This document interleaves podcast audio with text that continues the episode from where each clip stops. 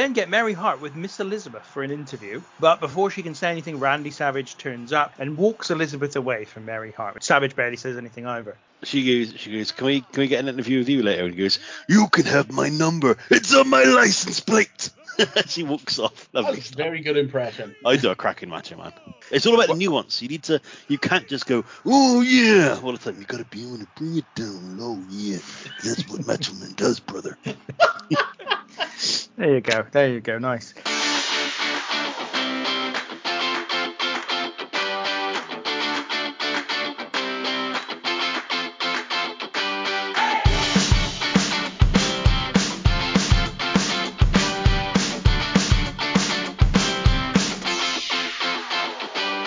Welcome once again to the Random Wrestling Review. I'm Ben Spindler, and today it's time for us to take on the iconic WrestleMania 3, a night of disputed record attendance figures, legendary moments, and one match in particular, which has long been considered one of the best in WrestleMania history. The only question is, what will we think of it? Well, you are about to find out. Joining me today is first of all the polar bear, Matt Roberts. How are we doing, gentlemen? Don't give me your salute today, Matt. You're in the doghouse. You, there's no salutes. There's no. he's not allowed. All right. He's not allowed. We'll get into that in a minute, but no salutes today from you. You don't deserve it. You don't. You're not worthy of the military rank that you, you think that you've got as a consequence of this saluting. And also, what I am reliably informed is a very hungover Tom Smith. Tom, how you doing? Yeah, yeah, not bad. I've been better, if I'm being honest. But there's the one thing that's going to make me feel better, and that's talking about 1987 WF. So strap yourself in, lads, because I've got eight pages of notes about this. eight, eight sides of A4 about this. To be honest, I don't even think I need either of you two here. Oh, you guys can just go on. I'll just waffle on into My job easier today then. Yeah. Well, we are firmly in the Goldilocks zone of Tom's uh, sort of timeline, so that's uh, good news. Um, balls deep, mate. My balls are covered in porridge at the moment. So yeah, first of all, so basically we've got a hungover Tom and we've got Matt who's managed to watch five matches of a 12 match card. He's had two weeks. He's managed to watch five matches. As you can tell, I'm pretty pissed off. There's a there's a scene I've been thinking about since I got the news from Matt about an hour ago that he's an idiot from Lock, Stock and Two Smoking Barrels, where the sort of boss gangster kind of guy is sort of saying to somebody, if you tell me a lie, I'm going to kill you. If you say something I don't like, I'm going to kill you. If you stay quiet, I'm going to kill you. In fact, you're going to have to work very fucking hard to stay alive. The, the thing is, the thing is with Tinky, he, he won't, he won't go that hard, but there will get to, uh, there'll be levels of passive aggression that will fly throughout this, throughout this entire podcast, veering into just flat out aggression. So it's going to be an interesting. I'm just going to sit here from the sidelines, just love it, having a lovely time watching, watching Tinky dismember Matt. Well, you, you, you know, you know what the thing was. The thing that really pissed me off wasn't even the original message. It was then the fact that he said I'm a busy man. I was like, don't come at me with that. Do not come at me with your fucking single life, no problem. Do what you want, bullshit. I all got right? two jobs. Well, that is unfortunate. I apologise. That's not great, but you know, whatever the case. And there comes my kind of political guilt coming through there, and I do hate the fact that you have to work two jobs, man. That is uh, not the way life should be. That's the downside of if, you want to buy a house today, you need two jobs, people. Here- Here's some political commentary for you. Yeah, you you want to buy a house, get yourself two jobs, otherwise you're fucked. I worked uh, two jobs for uh, a considerably long time, about three years, I think, but that was just because I didn't have much on. Yeah. I can't remember this. When did you do that? It's when we lived together, bro. I worked at HMV on Saturdays. Oh yeah, you did, didn't you? Yeah. No, yeah. full full time admin and then uh, HMV on a Saturdays because I didn't have much on. That was it. Couldn't do that today, could you? Does HMV even exist anymore? just just barely. I tell you, you walk you walk through Broadmead and you see still see this poor sad goon who was the manager there still working there. So yeah, so before we start today's show properly, um, I'd like to start the show by giving a big shout out to Christopher Madriaga, who has been a big supporter of ours over on Facebook for a while now and deserves his prop from us. Thank you for your support and thank you to all of you who listen to us talking utter bollocks for over two hours every episode. And I would imagine, given that Matt hasn't seen most of the show, he'll be talking a heck of a lot of bollocks today. we have a Facebook page. We do have a Facebook page. I, I update it maybe three, four times a week. I do my best to keep it updated, but to be honest, it does go by the wayside I haven't got a topic today. I haven't got I haven't got a thing to bring up except for the fact that I want to kind of I tell you what, what we'll do is we'll reflect. We'll do a bit of reflection. So Tom, as you know, we covered WrestleMania 2 last week with Steven. And Matt has now had a chance to recover, I guess, from watching WrestleMania 2 and, of course, previous to that, WrestleMania 1. He told us last week that WrestleMania 1 is better than WrestleMania 2. I was going to ask that because WrestleMania 2 is absolute shit. And Matt. Notoriously scored WrestleMania a zero. I, I remember listening. So how did that work? We're not going minus scores, so Matt did just No. give it another zero. But maybe Yeah. would you revise your WrestleMania 1 rating on the basis of that show? Maybe I'd push it up to a one. Right, fair enough. It's not it's not worth me going back and changing the average, Yeah. but interesting stuff. No, so how are you feeling about those two shows? Um, and I, and I guess Matt, your expectations for today, was did that color your expectations for WrestleMania 3? Believe it or not, like this one, I was actually looking forward to, you know, as, as a change. Because I, I gotta be honest, I mean, WrestleMania so far has been shit. which is quite sad, really, considering what I know it to be today. But considering how famous the the Hogan Andre match was, and I've never seen that in its entirety, so I really was actually looking forward to that. And there, there's a documentary I've mentioned in the past as well that I, I can't remember the name of it. I'll have to find it out. But th- there was an Andre the Giant documentary. Was on Sky about a year or two back, and it's it's one of the best wrestling documentaries I've ever seen. And they went quite heavy on the uh, the, the Hogan Andre match. So I was really fascinated and, and looking forward to seeing it. And not only that, but I was also looking forward to the Ricky Steamboat um, Randy Savage match, considering how supposedly awesome that was meant to be as well. So I was looking forward to this week. Good stuff. It didn't didn't help you actually watch the show, did it? But you know, um, basically, I got We're- there. I, I I- I got there a bit late, at least with the second half, but but I, I got at least half of it in. yeah, you haven't got there and it's by a stretch, mate. You, there's still a good half of the show to watch. You're not you're not even there. I'm expecting you to have watched the rest of it after this, so you still put in the work. Then come back and report on on the rest of it when we do our WrestleMania 4 episode in two weeks' time.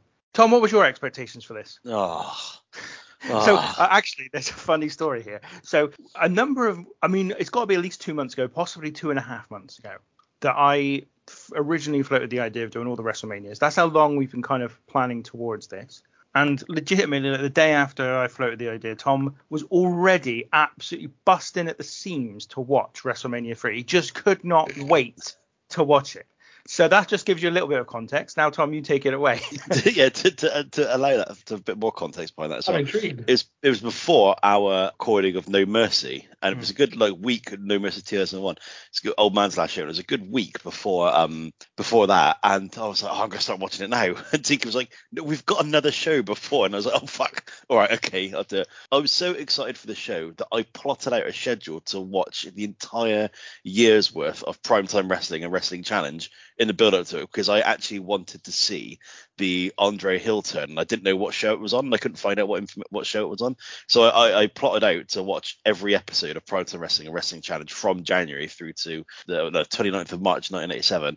I didn't, but I I, I thought about it. um, I was going to say there's going to be a there's going to be a very very obvious plot twist at the end of this Yeah. story. yeah, um, I did think to myself, I was like, I could just have it. I don't need to watch every episode. I could just have it on in the background. But even then, that didn't work. Um, but my expectations, I couldn't fucking wait to watch this. I was foaming at the mouth.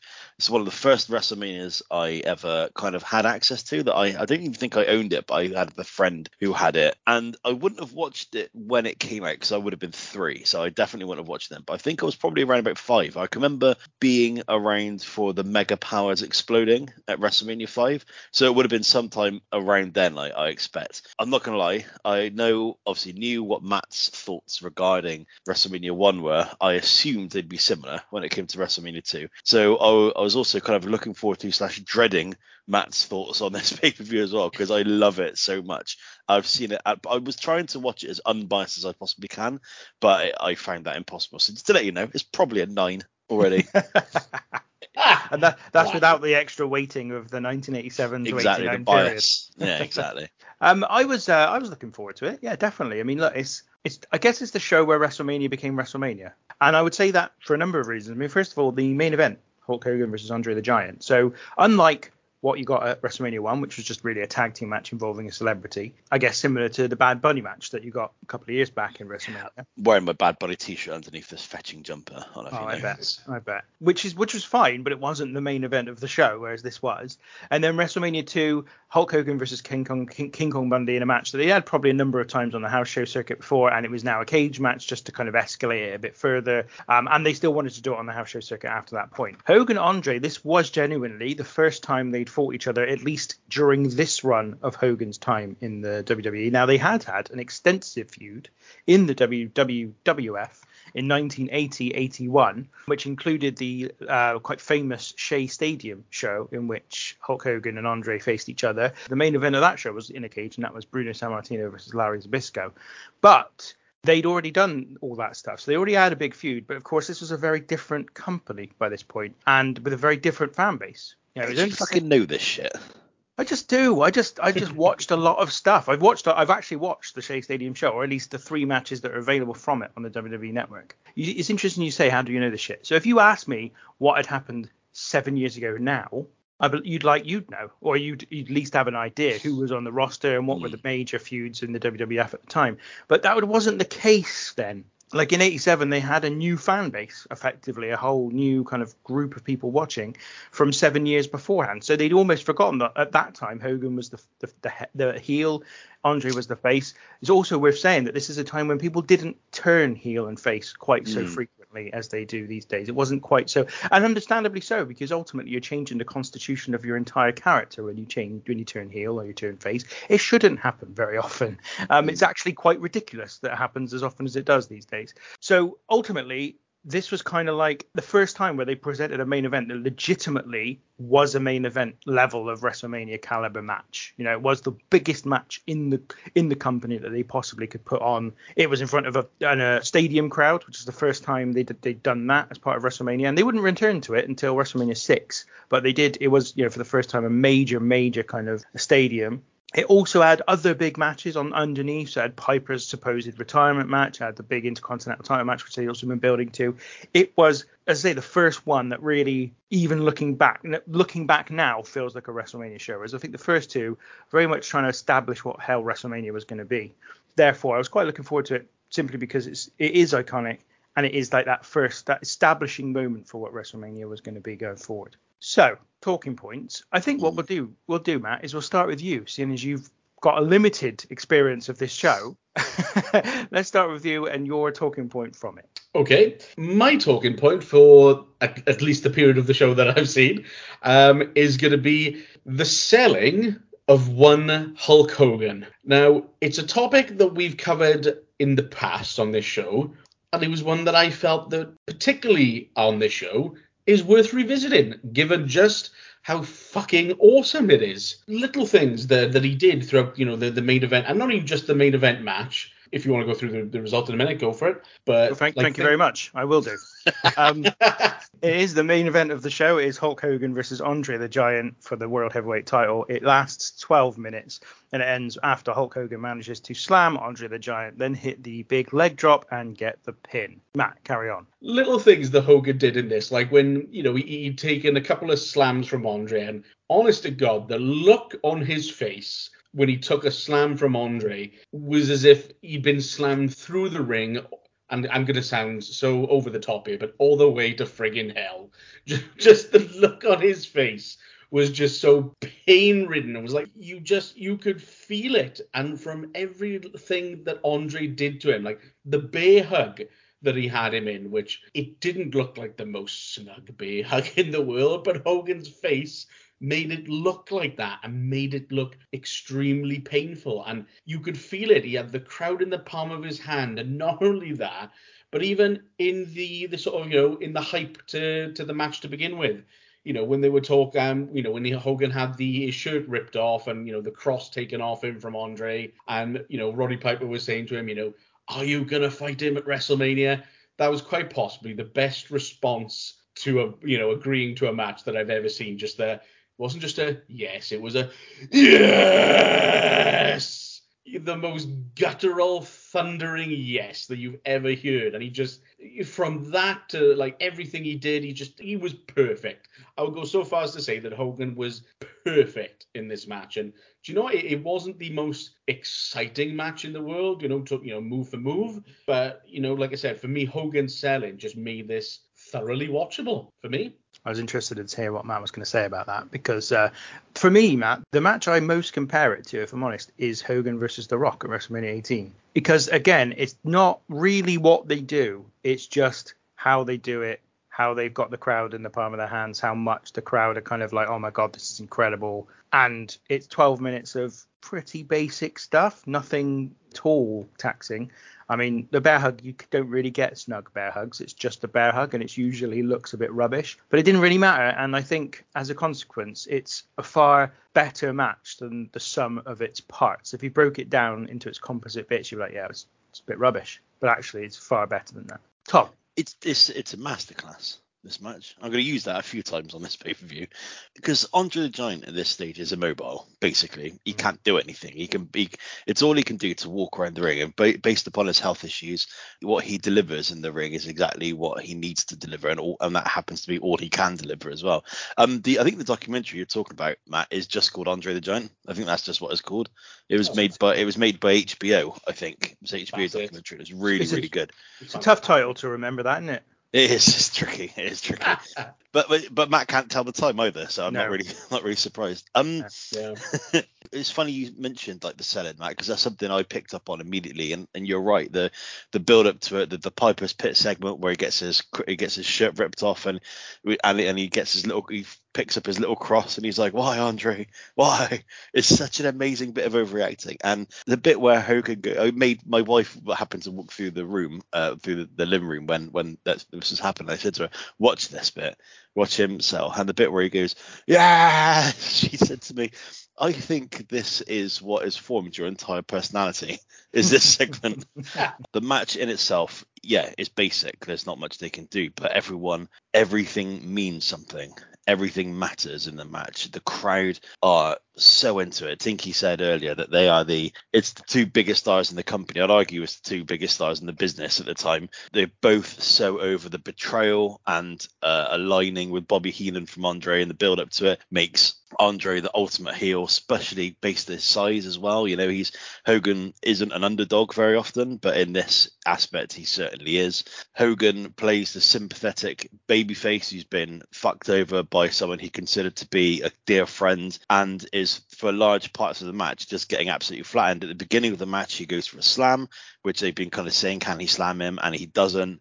Andre flattens him, and then kind of Hogan's the rest of the match, with the exception of a few minor comebacks, is basically Hogan getting the shit kicked out of him, and his selling by it is is absolutely incredible. Like you said, the bear hug spot is a weird one because it's usually always so boring a bear hug. is usually the shittest spot in any match. But I was watching like this is amazing. Just the the emotion that Hogan is because Andre's not exactly the most charismatic man in the ring as well. So not only does Hogan have to carry the match from a kind of moveset standpoint, but he also carries it from an emotive standpoint as well. And the selling in the bear hug in, in particular is incredible because he is just he's almost like reaching out into the crowd saying like help me, I need you to I need you to help me get out of this. And when he gets out of it and when he hits that slam, it's just incredible. He's just slam, leg drop, done. Fuck off, Andre. On to the next one. And it's just oh, it's a wonderful match. And at the end of it, Hogan poses and salutes a giant cardboard cutout of himself, which I quite enjoyed as well. It's just wonderful. A great, a great match, great main event. It, it's 12 minutes long. It doesn't feel like that. It could have gone on a bit longer, I think but I'm glad it didn't. If you haven't woken up in the morning, Tom, and um, saluted your a cardboard cutout of yourself, then you haven't lived. Yeah. So I highly recommend it. No, I think I think there's a great breakdown of the match, and it's it's also worth saying that so much much of this was quite original, I suppose, in some ways. I'm not saying what they did, any of the moves they did or anything was original, or the way they built the match. But what I mean by original is it wasn't three or four years down the line when Hogan was again recreating the slam spot with Earthquake, for example, which is what he would do um, against every major kind of big big guy. This was kind of like the the zenith. If you could slam Andre, then you could slam anyone. So that's why it was seen as such a big kind of achievement when he did it, so, and why it had that much drama. Also, Andre hadn't been a heel. So he'd been a, mm. like a superstar babyface pretty much his entire career. Had toured the world, was the biggest star in the in the world in the in the 70s and most of the early 80s until really WWF's national expansion. There wasn't anyone who did rival Andre for absolute kind of stardom across the world. He was the biggest star in Japan, in Europe, everywhere. So to have him then turn heel and kind of go on this run against Hogan and have the two biggest stars, as you said, Tom, at the time in the world. I'm sure. I mean, that's that's what WrestleMania is. That's what WrestleMania was all. It, it, we now in we now see WrestleMania as being. It's probably also what we see WrestleMania as having gotten away from quite a lot in the last five six years. I don't really believe that they necessarily put on the biggest match of the year at WrestleMania anymore, which is a bit strange but back then and for a long long time after this they would do and that would be the kind of that would be the model effectively of, of wrestlemania. I think it's a really decent match. I think that what as you say what they do they do really well.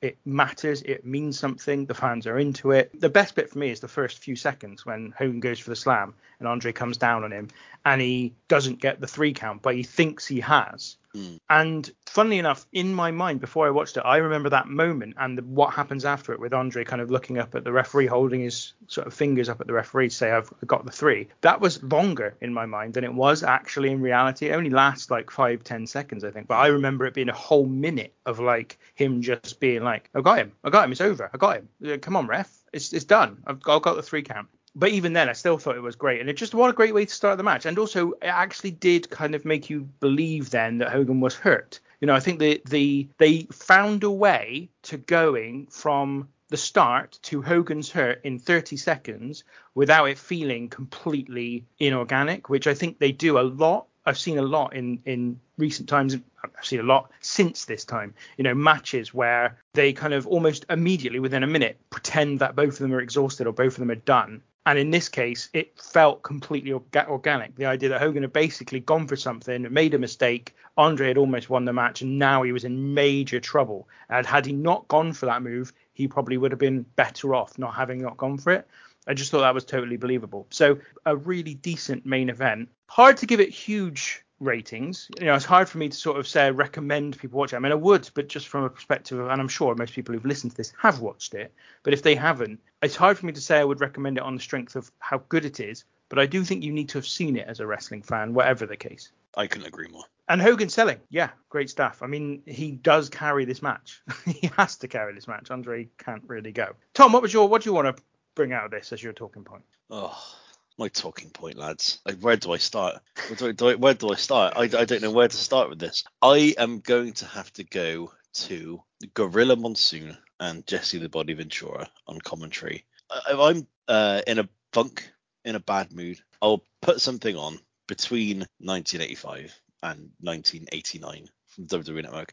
And the second I hear these two lads, I'm instantly in a better mood because not only is there a nostalgia factor, they're both so fucking good as commentators. I love the fact that well one they're they're a, they've got the classic heel and babyface dynamic although it might at that stage it might not be a classic dynamic. It might have been one of the earliest incarnations of it but they they've got the heel and babyface dynamic but they've also got a lot of respect for each other and ad- admiration for each other the characters they play. So they keep they say a lot during the show how much of a pleasure it is for them to be working together on the on the show. But what I love about it particularly is that they do get into their little arguments, but there's no what what really what really kills me about people like JBL and and Corey Graves and stuff like that is that they always have to have the last word. They always have to be right. Whereas they they will concede to each other. So if a babyface does something slightly heely in one of the matches, then the other one will say, well, he shouldn't have done that. Well, like Jesse will say, well, that's a cheat cheat move.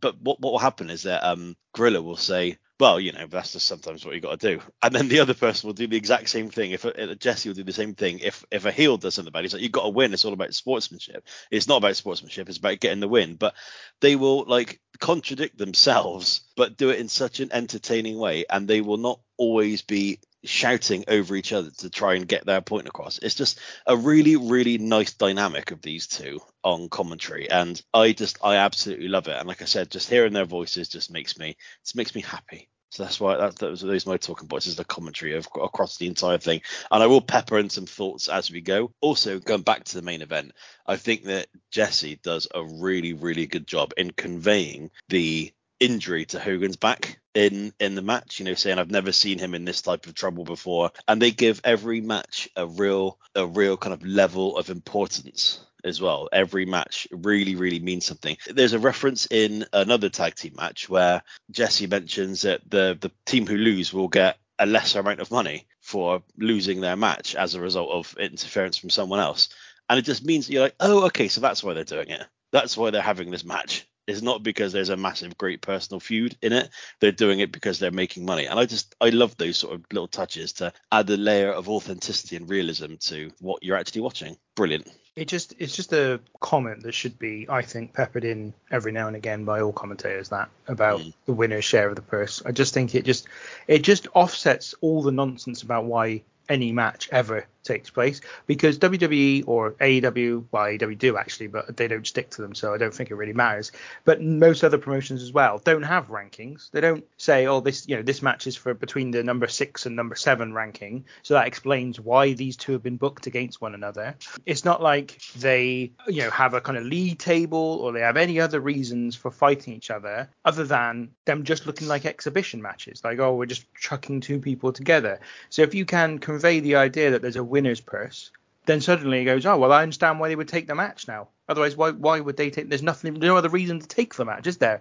If basically you take the whole year off and then qualify for the Money in the Bank and get the Money in the Bank briefcase, you never have to have another match until you cash in your your briefcase, do you? So why would you? It just doesn't make any sense. So as long as they can they can put this in there to just offset that idea that this is just nonsense, then it just makes such a difference. And it doesn't take anything. That's the thing. It just doesn't mm. take a single thing. Like literally, one commentator says it once every couple of weeks, and you're, you're grand. You, you're you're absolutely fine. I, I will go. I will slightly disagree with you on the on the argument side of things because I think not not you're absolutely right in terms of what they do, but I think what they do try to do, and this is key for me, is most of the time Gorilla comes out on top of the argument. So they will argue back and forth a tiny bit, and then Gorilla will manage to justify, even though his justification is often completely weak. He will manage to justify it, and Jesse will then just give up, and that is the mark of a great, uh, great commentary duo because as I said before, the babyface is your moral compass. He cannot be proved to be wrong over and over again. Otherwise, you've no reason to cheer for the babyfaces.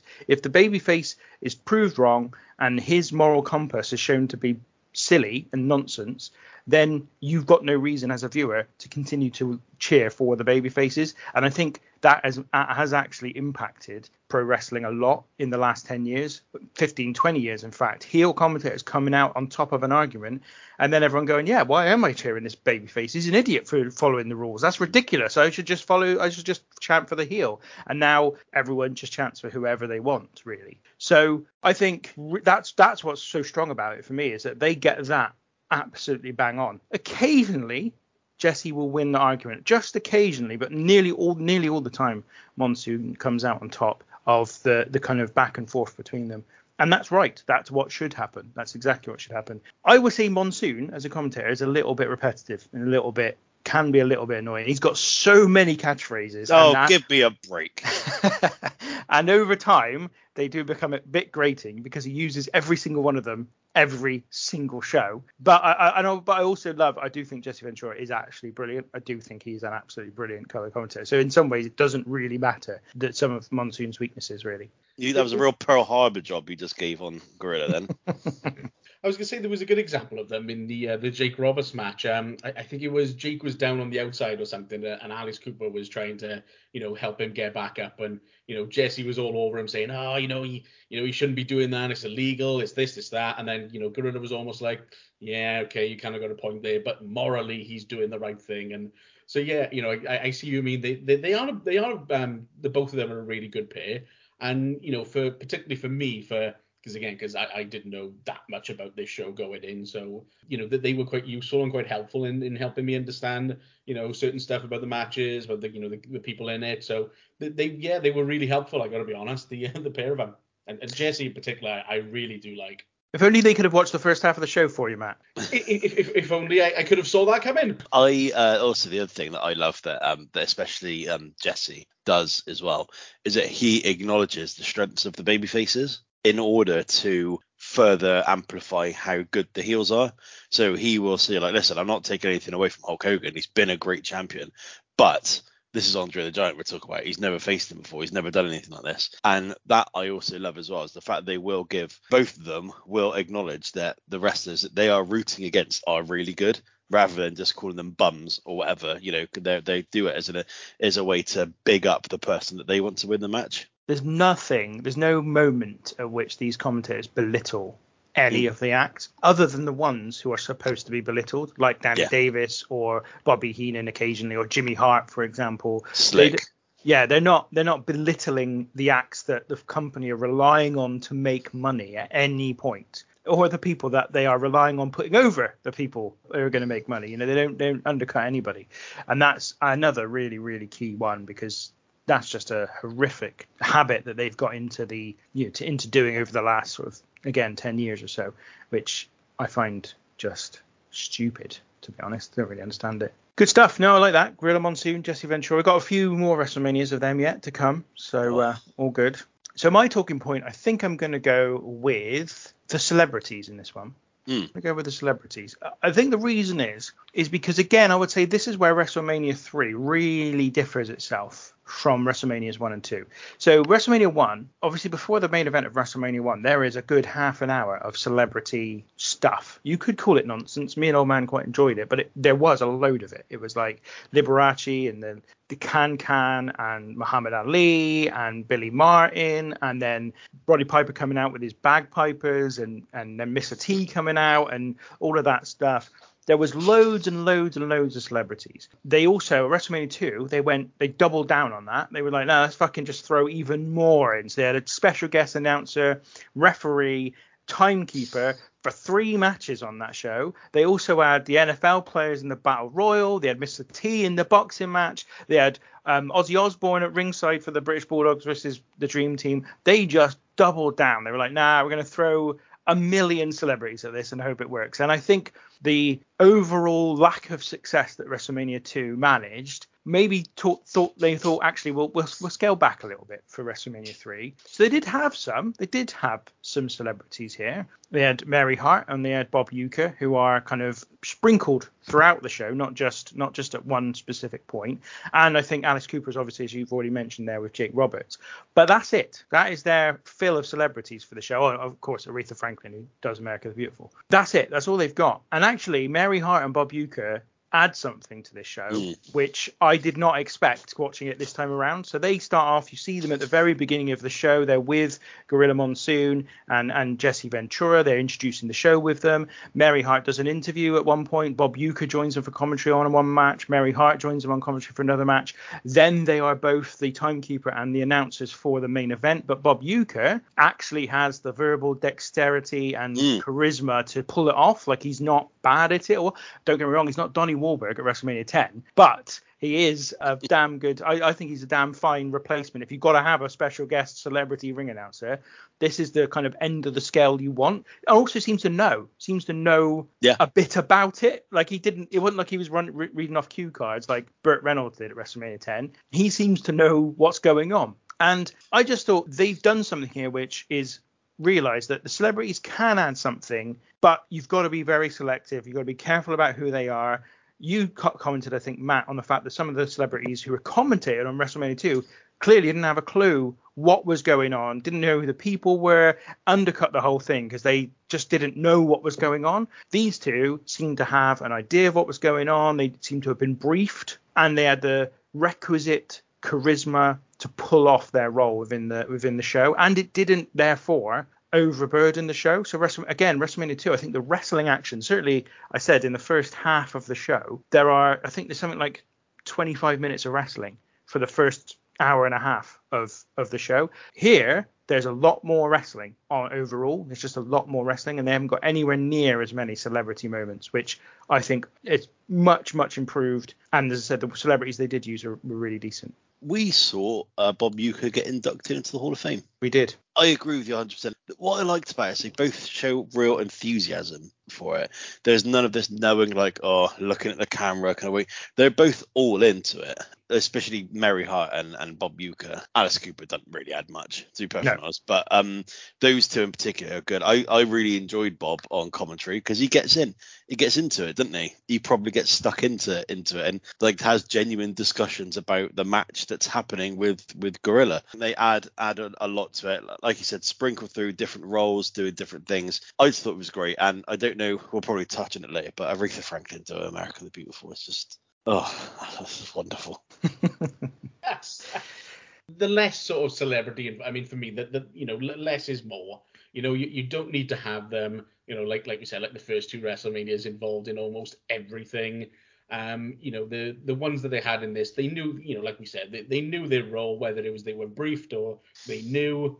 They seemed to enjoy themselves. They knew what they were doing, which is exactly what we want. There's nothing worse than a celebrity who's just there for the sake of it, and you you can tell, you know, it, it comes across as extremely I don't want to say fake, but yeah, I'll say fake. It comes across as just really disingenuous and you know like they're there for a paycheck and nah, but you know th- these guys knew why they were there and it was good. It was good involvement. You know that, that's exactly what you want from your celebrities in wrestling. But it's a weird thing in it, celebrities in wrestling, because I always imagined. I remember when WCW brought in like Kiss and Megadeth to perform on Nitro in the in 1999. So this was, and I think this is a, a concept that's not always understood, especially if you're a bit younger and you haven't gone through a cycle of it. Where basically a band like Kiss, probably in the 2000s, went through a little bit of a revival in terms of coolness. Like they were probably like, oh, these are like classic rockers, yeah in the 90s, they were just really lame. They were just ultra lame. They were just like, oh, it's the fucking b- old blokes that your dad listened to. What a bunch of dickheads. Well, they'd taken Um, the makeup off as well at that point. I, d- I don't know about that, but ultimately they were just they were just a bunch of old blokes that you were like, fuck off. This is what my dad liked. Get them off. Like, and, and Megadeth weren't any different. They were just a hair band, which in, in, an era which no longer cared about hair bands. Like it moved on, and I never understood why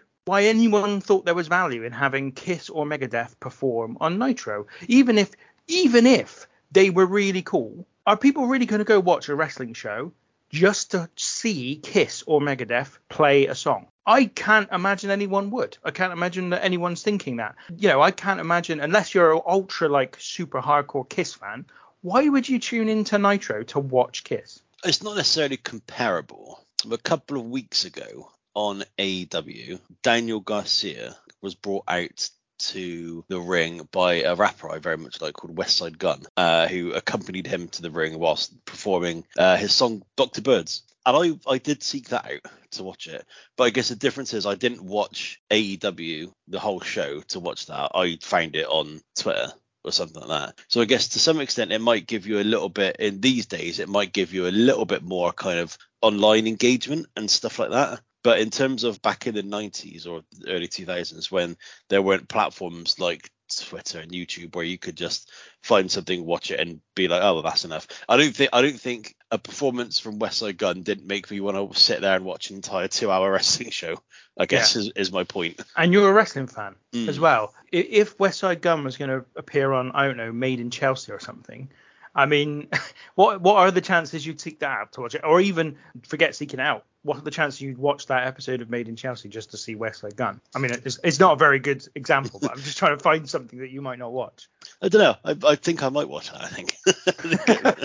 well, it sounds like you're just a big fan of Westside Gunn, but I know, am. again, I think I think if, unless you're an absolute hardcore fan, a hardcore nut of a really bit of an artist, I can't see. And this might be just an extension of the thing that we've spoken about format, where I'm like, why would anyone pay to watch anyone's anyone just to, to meet someone? Like I just don't. I'm not. I'm not a kind of. I don't have icons. You know. I don't. I don't go mad for people. Apart from apart from if he was still alive, Rik Mayall, there is Oh. legitimately hardly anyone famous that I would like desperate to meet. Like I just can't. Um, I can't see why anyone cares. what about Bradley Whitford?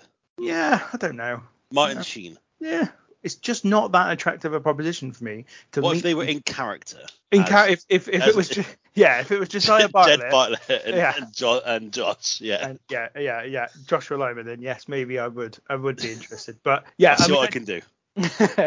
but I just think, um, yeah, I just don't get it, and I think that's, and this is probably an extension of it. It's just me like, if someone I really liked happened to be on a show that I didn't like, I'd be like, so what? Good for them. No, no problem with it. I'm not angry with them, but I just don't get why I would tune in to watch it. Matt, maybe you can come with a perspective on this. Yeah, that's interesting because if um, I mean, like, here's an example. Um, Becky Lynch was uh, what show did she guest star on? She guest starred on Billions. Um, I think it was a couple of years ago now or whatever. And I, I didn't really watch Billions that much at the time, but I was like, oh, I like Becky Lynch. Somebody, you know, like a friend of mine was telling me to watch Billions. I was like, hey, I'll go on my way to watch it.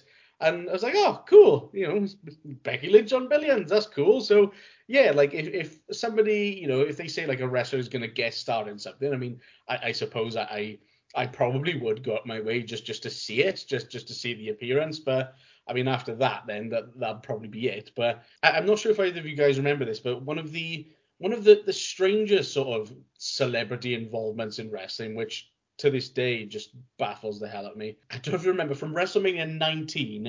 It was the Miller Lite catfight girls.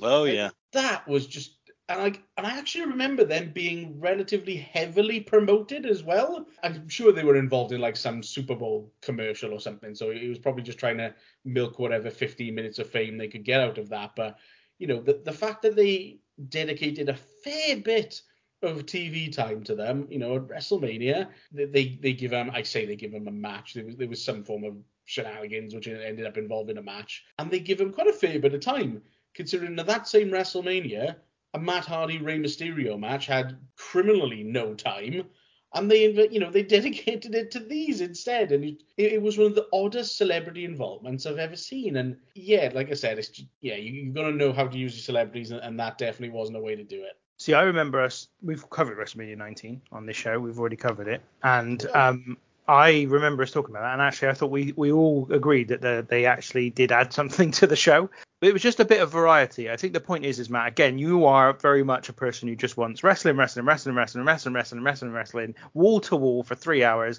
and bore the shit out of everyone. But we are all, me, old man, and Tom are all very much a bit different to that. We want a little bit of a variety show, and they offered a little bit of variety. They were quite charismatic, as we remembered. They were quite good in their roles. We didn't particularly like the way, the environment in which they were used, because it was very much a titillation kind of let's, you know, give the dads who don't actually actually like wrestling something to enjoy whilst their teenage son is watching. But we did think that they were actually quite well used in terms of in line with their ability. Ultimately, they were they were quite charismatic, relatively fun, and inoffensive in terms of what they did. But again, I, I agree though. You wouldn't tune in specifically to see them. And I think I get the sense that what they the reason they want the celebrities is not necessarily to draw anybody additionally in, although I think that's sometimes the case, depends who it is. But I think they just want it to feel like a big thing. The investment in celebrities is, in my opinion, investment in the idea that WrestleMania matters, that it's an event, that it's an attraction, much like the Super Bowl or the Oscars or you know whatever something out there. They want it to feel like a, a happening. Forget the rest of the year, but WrestleMania is this moment that even non-wrestling fans can enjoy. But as I say, there are just some times where I'm like, it doesn't make sense. Like, why would you put? Why have you gone out of your way to get this particular person, spend loads of money, and then put them on screen for people to watch? You aren't going to tune in. But as I said, it's likely because I just don't like. For example, the there have been occasionally wrestlers on like whatever the Good Morning Britain or or GMTV prior to that. Never would st- no I would never watch it. Like why would anyone watch it? It was a wrestling fan. But yeah, I just but Matt, see this is my point. That's why I'm asking you because as I said, there's obviously a lot more of a you are a lot more kind of into the people than I am, and I just don't get that. I just do not understand it. It's completely outside of my own psyche to be to care. Like, I, why do I want to watch Triple H talk to Lorraine? Like, I just don't. I just know there's no part of me that gives a fuck. it's I don't know. It's just something about seeing like the, the, guys that you like, you know, the guys and the girls you like on TV. Just just see them be involved in something that you know that I, I don't know. They that's more more local to you, I suppose. I, I don't know. Like it, it is like a lot of the time it, it is quite cringe honest to god i mean the amount of times I, have seen some of these interviews and it's you know it's almost as if they, they're trying to say you know wrestling's not real. Wink, wink. you know, still, you know, in 2022. It's ridiculous. But yeah, it's just, I don't know, it's, it's, it's fascinating. Oh, I- see, I, I just think- don't, I just don't get it. I, I, even if it was cringe, it's not about that. It's not about that it's not going to be cool or it's going to be cringe or whatever. I just don't get it. I just why why do I care? I think there's something to be said to see someone uh, you're familiar with in a different setting. Do you know what I mean? I think that that that kind of holds a little bit. Like, I don't get wrong, I, I'm I wouldn't watch Triple H be being interviewed by Lorraine, but I think there is something to be said about seeing like, oh yeah, you- you're seeing something that you're really familiar with in an unfamiliar setting, and I always find it quite amusing when you see these things and you see how fucking massive everyone is as well. For no other reason, it's quite a novelty seeing seeing like yeah someone who you don't necessarily you, you think of like I don't know Bret Hart for example. I, I'm always thinking about Bret Hart, but um if you think of Bret Hart and you're like, well he was in terms of like uh, wrestlers, he was on the smaller side of things. He was still a decent size, and then you see him fucking rock up on an episode of Lonesome Dove or whatever it was called, that show that he did, and you see how gargantuan he is compared to everyone. It's always just quite a nice tiny reminder that all these people are absolutely massive as well, which I find quite amusing seeing them in different different context anyway. But like I said, uh, that's that's my I'm not a huge person for watching, you know, specifically wrestlers in, in things outside of wrestling, but it is just a, a nice reminder every now and again of how huge everyone is. So what we'll do now, we're not gonna I'm not gonna quite go to break yet because we're still less than an hour in. We will go from the start of the show, but Matt, I'm going to keep you on board. You're going to have to listen to it, all right? You're just going to have to listen to it. Um, and you can contribute as and when you think there's something you can even possibly say. Beginning with the fact that the WrestleMania 3 begins with the same music intro Oh. as WrestleMania 2. It's the same one, which I was. Saxophone. Yeah. It's beautiful, isn't it?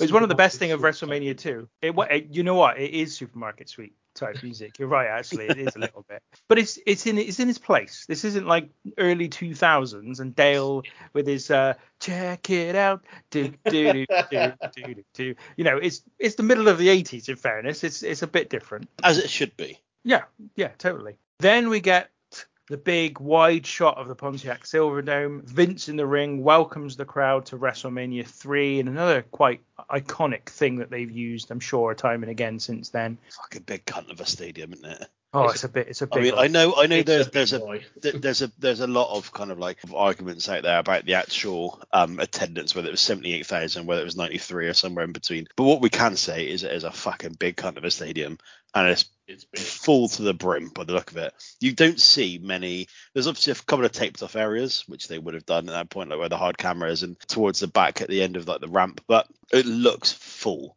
Yeah, I mean, uh, it's one of those things, isn't it? Like, you're never going to know. You're never going to know if it was 78,000, 93,000, or anything in between. You'll never know for real. And as I said, I think when we talked about it as part of our SummerSlam 92 review, Bristol Rovers pretend that their, their attendance is smaller or larger depending on what matters to them at that time. Mm, Everyone does it. yeah. On Vince in the ring, his chest Yeah. is so far puffed out. He looks like a man who's who's gone down, to, is on his way to the pub, and he's just found fifty quid on the floor, and he's like, "Fucking yes." Do you know what I mean? Like that's that's what he is. Like he is, and fair play to him. Like he, he's got every right to be fucking proud of that of that spectacle. Nothing's even happened yet. I don't even know if there are any dark matches on the card. I don't think there are. Like nothing's even happened yet. He comes in and says, "Welcome to WrestleMania 3." Oh, uh, it's amazing. I always found it really strange that Vince McMahon was there when I first started watching. it, Going back to like my five-year-old self, be like, "The fuck's this guy?" Because I um I only had access to I didn't have Sky or anything, so I only had access to like wrestling videos. So it was always like I never heard him on commentary, you know, because he would have been on like Superstars or Wrestling Challenge or Saturday Night's Main Event doing commentary with Jesse. But he was he was the nobody to me. So I was like, who the fuck's this prick? At the beginning, but knowing obviously him being the owner and the kind of mastermind behind it all makes so much more sense watching it from this perspective when you're a bit older. Well, also they the fans at the time would have known he was. He was their mate. He was still their lead commentator. Even Yeah. Monsoon did the did the pay per views. Yeah, he looks massive. And, Yeah. Uh, he's very very excited. And then he introduces Aretha Franklin in the trademark enthusiastic way that only Vince truly can. He Yeah. like properly like makes his voice all gravelly and as if he's trying to pull up roots from the ground. Introduces Aretha Franklin. The Queen of Soul. There you go. And she then does America the Beautiful with she's she's on the piano and singing, and then there are a trio of, uh, of singers as well with her on this particular version, which Matt you didn't see, but you will have heard at the end of the show if you watched to the end of the show because there's a there's a highlight package, and over the top of the highlight package is Aretha Franklin singing it. See, even then you should have stayed to the end because you'd have been able to add a little bit of extra. You're you're an idiot. How many times have I tell you? Stay till the end. Always, always. Even if you think it's just going to be Hulk, a sweaty Hulk Hogan posing, there's going to be something. There's going to be something to talk about. The, the Um, second that the hand slaps the mat for a three count and the referee calls it off, that's it. It's done. I don't, Matt. I don't think you're a wrestling fan. I, I don't think you like wrestling. I think you just like MMA, and I just think you should just avoid wrestling. You don't like it. I've said this before. The worst thing about wrestling is actually the wrestling. Everything else in between, the pomp and ceremony, the, the showmanship, the the storytelling building, that's all the best bit. The wrestling's the worst part. By the way, I don't necessarily subscribe to that, but I also believe that everything is the best bit. Watch it all. Um, Aretha singing "America the Beautiful" is it should be Aretha the Beautiful because it is it is absolutely lovely. It's definitely definitely the best version of America the Beautiful they've had, apart from the DX band at WrestleMania 14. I think we can all agree is a magnificent version of America the Beautiful, a nu metal version of America the Beautiful that nobody likes and people boo. Tremendous. Was it, was it even nu metal? I'm, I'm not even sure it was nu metal. I think it was a little bit like something else. I don't, I don't really know what to call it. DX band are a bit weird, and I'm not really sure what it was. I would have liked an additional Aretha Franklin medley. I think would have been nice. Like if they did a bit of like say a little prayer, respect, and then think with the Blues Brothers, they could have come out as well. That'd have been lovely because it was after the Blues Brothers came out in like 1980, I think. So you know, I mean, it might have been a bit of a dated reference, I suppose, but uh, still, that would have been amazing. You Not get- that dated because it had only just come out on VHS, I expect. That's probably yeah. There was a big gap on there between back in the day. Um, I seem to remember waiting for fucking I reckon years for Terminator 2 to come out on video. I remember I seem to remember waiting years for it. What you also got, obviously, you get the uh, the performance from Aretha Franklin. Then you get a lovely uh, uh, some footage of lots of working class people or blue collar workers, as I Color guess. workers, yeah, in Um, industry. Yeah, I, I especially like there's a bit where they're really camp traffic warden in the middle of New York City, I think, kind of wave people on. There's some blokes pouring concrete, some factory workers, and an incredibly hunky guy standing on a girder in a skyscraper with no shirt off, with no shirt on. No shirt off. Your new shirt off. You hadn't even got a shirt. Yeah, it's uh, it's wonderful. God, God, WrestleMania three. I was waiting for Matt's comment and then realised he can't he can't comment. It's got nothing. It's got nothing. That's, that's just why I'm here, just to have the shit abused out of me for the next Yeah. however long. Definitely, definitely. definitely. Enjoy, listeners. So um, after that, Gorilla Monsoon and Jesse Ventura are high up in the stadium, very high up. So Mm. nowhere near the ring here with Mary Hart and Bob Uecker. Mary Hart says that she can tell Jesse is pumped for this. Standing so close, you can tell a lot of things. Yeah, yeah, and he's got a tremendous snakeskin outfit on as well. yes. which I love. Which about halfway through, he changes into a WrestleMania 3 t-shirt. I think it probably got a bit too hot or a bit, uh, maybe he's scared of snakes like me and was like, Ugh!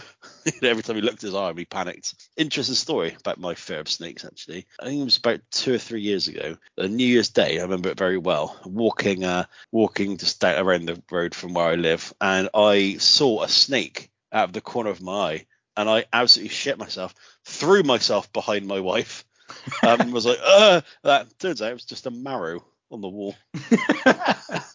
well, don't worry, Tom, because now you've got your daughter as well to hide behind. Exactly. Eat her. I like this was funny. The Mary Hart comment was quite an indicative of a couple of things that were said during the show. For example, later on during the six man tag match, uh, Bob Uecker says, "I think there's a lot of beaver all over this place." There's a couple of times that that's the kind of thing that I think I think you should add in for the for the dads. That's the kind of stuff. Bit, a bit of smut, but under the radar smut. That's bit I've got- smart. bit of under the radar smut is lovely, uh, and I think that's far better than having like you know scantily clad women basically just do that and that's all they do. It's like, it's like a Pixar film. Every a wholesome family fun. Every now and again, there's a boner joke in there or something. Yeah, exactly. Yeah, something something a bit something a bit for the adults that no one else will get. Perfect. So the opener is the Can-Am Connection versus Don Muraco and Bob Orton Jr. in a match that goes for five and a half minutes. This one ends when Martel hits a crossbody uh, as he comes off the ro- the rope and gets the pin on I'm not sure who, can't remember who. Martel looks delighted with this victory. He looks absolutely ecstatic, and the fans respond well. Tom, I guess I should go to you. Yeah. First of all, you've forgotten to mention that obviously the Fink is the ring announcer. Again, another check for this pay per view is the Fink. This match is really is quite funny. It's really really short. It's, it's seemingly quite quick, um, and it's got all the hallmarks of your classic WWE or WWF tag match. Initial strength from the from the bigger heels, technical babyface kind of overcomes that. Heels cheat to get an advantage. Hot tag melee involving everyone, and then a double team win. And that's basically how the match ends. It's really it's really quick, but it's your your kind of run of the mill tag match. I didn't realise that Cowboy Bob Orton was also Ace Cowboy Bob Orton. So he's got two nicknames. Were you not on the episode where I basically went through all of Bob Orton Jr.'s nicknames over and over again on the same episode? I don't remember. I think it might, must have been Saturday night's main event five, and I think Matt and old man were on it with me, and I was like, uh, and I, there's another one as well. He had another name because he was in a boxing match. So they were like, oh, it's the Ace. I can't remember what it was now. But I was like, oh, Ace Cowboy Bruiser Bob Orton Jr. or whatever. it was. I can't remember. And I said it every single time I, I spoke about him. So Yeah, is, but this this match is, is is quite fun. I quite enjoyed it. The the hot tag for Rick Martel is is tremendous. The crowd is so into it. And Rick Martel is such a. It's so funny because the majority of my my knowledge of Rick Martel is him as the model, the heel. But he spent the majority of his career, all of it up until that point, as a babyface, and he's such a tremendous white meat babyface. Not the best white meat babyface on the show. We'll come to that later. But um, he is just he's amazing. Tom Zenk plays his part really well. Don Muraco is fucking huge. Like he looks like he's about to burst at any moment. But it is it is a really really fun match, and it kind of just gets the it gets the ball rolling. The crowd is so fucking hot as well. They're so hot for this match right at the beginning. It just sets the tone for the rest of the show. Really like this match. there was a there was a pay dispute with Tom Zenk, which is why Tom Zenk left later in 1987 and was replaced by Tito Santana, and then Mm. that's when Rick Martel and Tito became Strike Force. And in fairness, Tito prior to this was actually a big single star, and the reason they were willing to sacrifice him as a single star and put him in a tag team was because they had planned for the Can-Am Connection to be the top babyface tag team in the company. So Zenk probably made quite a big big mistake Mm. obviously we don't know what WWF were trying to do in terms of his contracts. They may have been really trying to lowball him, but still. Also, Don Morocco, he would continue to try and stay large for most of his wrestling career, and um, he looks a little bit worse for wear if you watch some of the early ECW stuff that's available on the network from like '93. Um, he's in, he's one of their kind of early stars, and he's got a very, very large beer belly by this point. Lovely. So he's quite muscular, but still, but just got a huge belly with it. Like Sheik. The Iron Sheik's got a bit of a gut as well, hasn't he? But he's worse really than busty. worse than that, worse than the sheep. But yes, similar, similar idea. Did you notice that Gorilla calls Tom Zenk the excellence of execution? Yes. Well, this brings up a very interesting thing here. So yesterday, as we're recording this, uh, I retweeted something that somebody else had said. Basically, someone had sort of put out a tweet saying, "Oh, things that you didn't realize until very recently, recently about wrestling." And uh, somebody called Matt Harris, don't know who he is, said, um, "How about the excellence of execution? Because he's a hitman." Like three three days ago, I realized this watching an old Boston Garden God. show. Yeah, and um, I thought, well, well, and so I tweeted it saying, um, "We were today years old when we realized this." But then someone, I think it was uh, Daniel Emanuel, regular listener, shout out to Dan, um, sort of said, well, that wasn't why, because he, Gorilla Monsoon used to call people excellence of execution quite regularly, and he did. In fairness, anyone who was a decent technical wrestler, Gorilla Monsoon called them that. But it stuck in the case of Bret Hart, and I can only assume that they realised the connection as well and thought, well, just stick with this as a thing. Excellence of execution, it fits with the hitman, it hit, fits with the sharpshooter, all good. Oh, do you know. I've never even thought about that either. No, The sharpshooter. no, no, no, me neither. But I was like, whoa, crazy. Oh, he is the best, isn't he? So many levels. I know. Okay, now I'm gonna try. Him. no, he's not that good. I, I think I think we got to the point, Matt, where um, becoming untenable here. You've got to you're gonna have to start redeeming yourself very quickly. Do you know? I, I particularly over the last couple of weeks, I've almost I, I've I've accepted your guys' love of Bret Hart, right? And I'll admit that he's he's good, but I'm really starting to lose my shit with how ridiculously over the top some of the stuff coming in. I just I can't take it anymore. He's not the best there is. He's not the best there ever was, and he sure as shit isn't the best there ever will be. And that's me snapping on the subject. I can't do it anymore. I, I'm not going to spend the time picking apart where Matt is entirely wrong but I, can't, I can't do it anymore. it is, it is, it is, it is, it is an opinion. I think it's a shocking opinion. But the, the thing that you need that, that does sometimes get lost in this whole thing is that to it's like if you go back and watch a minute. My wife uh, has never really watched Back to the Future. She could go back and watch it and think, yeah, it's a decent film, but she's not going to feel the Never same way about it that I do because it is a film that I grew up loving. The same thing applies to watching wrestling that you don't have any emotional attachment to. I've got a great emotional attachment for Bret Hart because he, as I was growing up, he was the the consistent. Uh, his almost his trajectory kind of goes along with me growing up from tag team to intercontinental to champion and i saw him have all these magnificent moments i don't think anybody can dispute the man's technical ability and, and his quality as a wrestler. But you but if you don't have that emotional attachment then you're obviously not going to feel as strongly towards him as as that. Side the thing that i find about Bret Hart matches is that i find they get better with every match. You can watch it and you'll find something new in it because he was that far ahead of everyone else but we can agree to disagree with this one but i i genuinely i, I find that i find that straight baffling. I, I genuinely do but there we go that's that's what I think I think the thing is is that maybe I think what what the what's happened. First of all, let's make it clear, as I have done before, Matt. Tom has loved Bret Hart pretty much his entire life. In the same way as anyone would, he is perhaps a little over the top in his praise sometimes. And I think sometimes you listen to perhaps the group and pull out the stuff Tom's saying and think it's indicative of the overall group. I think where myself and Old Man in the past, and possibly Stephen as well, because I know Stephen's a massive fan of Bret Hart too, perhaps where we would, we were a little bit less over the top, but we still do wax lyrical about him because we do genuinely believe he is one of, if not the best of all time. I think Matt's response, and I get this all the time, as you know, with like my kind of hatred of Chris Jericho last year and this year Edge, is the kind of opposite reaction to them because of the way everybody else goes on about how good they are. And I think that's probably what Matt is experiencing right now. And therefore, he's gone over the top in his dislike for Bret Hart in response to the way we have been in terms of the positivity about Bret. Is that is that a fair fair summary of where we are with it, Matt? I'd, I'd probably say that that's particularly fair. Yeah. Yeah.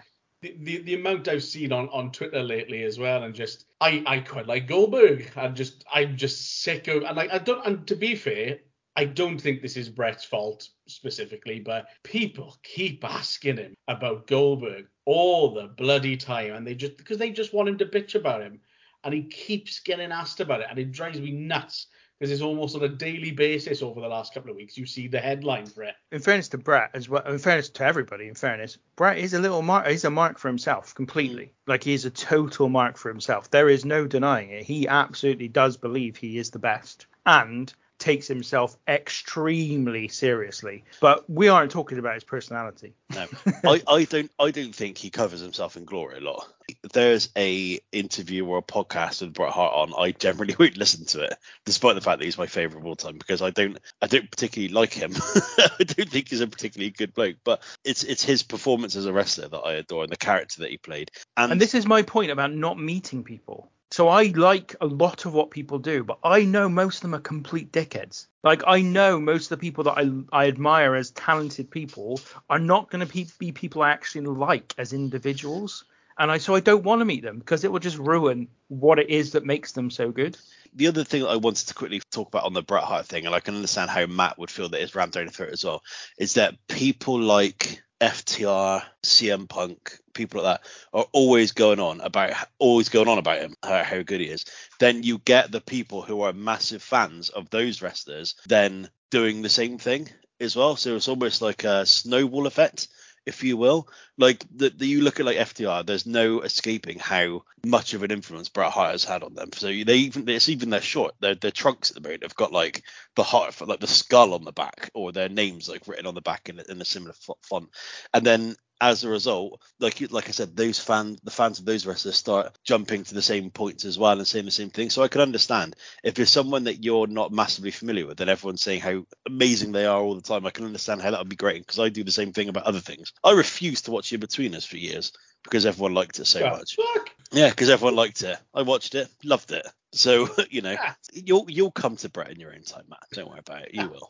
He's too I- I- he's too I- good to not. I honestly think you will, Matt. I, do, I really do. Like, because genuinely, everybody does in the end. And I think what's happened is really interesting. The last couple of years, Bret's stock amongst wrestling fans has gone up massively. I think, give it five years ago, Hmm. there was not this swell of, oh my God, Bret is the best ever. There just was, it wasn't there. And I think much like it, it always was here, mate. In this yeah, I know, but there was a lot of people. There wasn't a lot of people going, "Oh, Bret's the best ever." And I think just like anything, the trend of what was good in the past changes.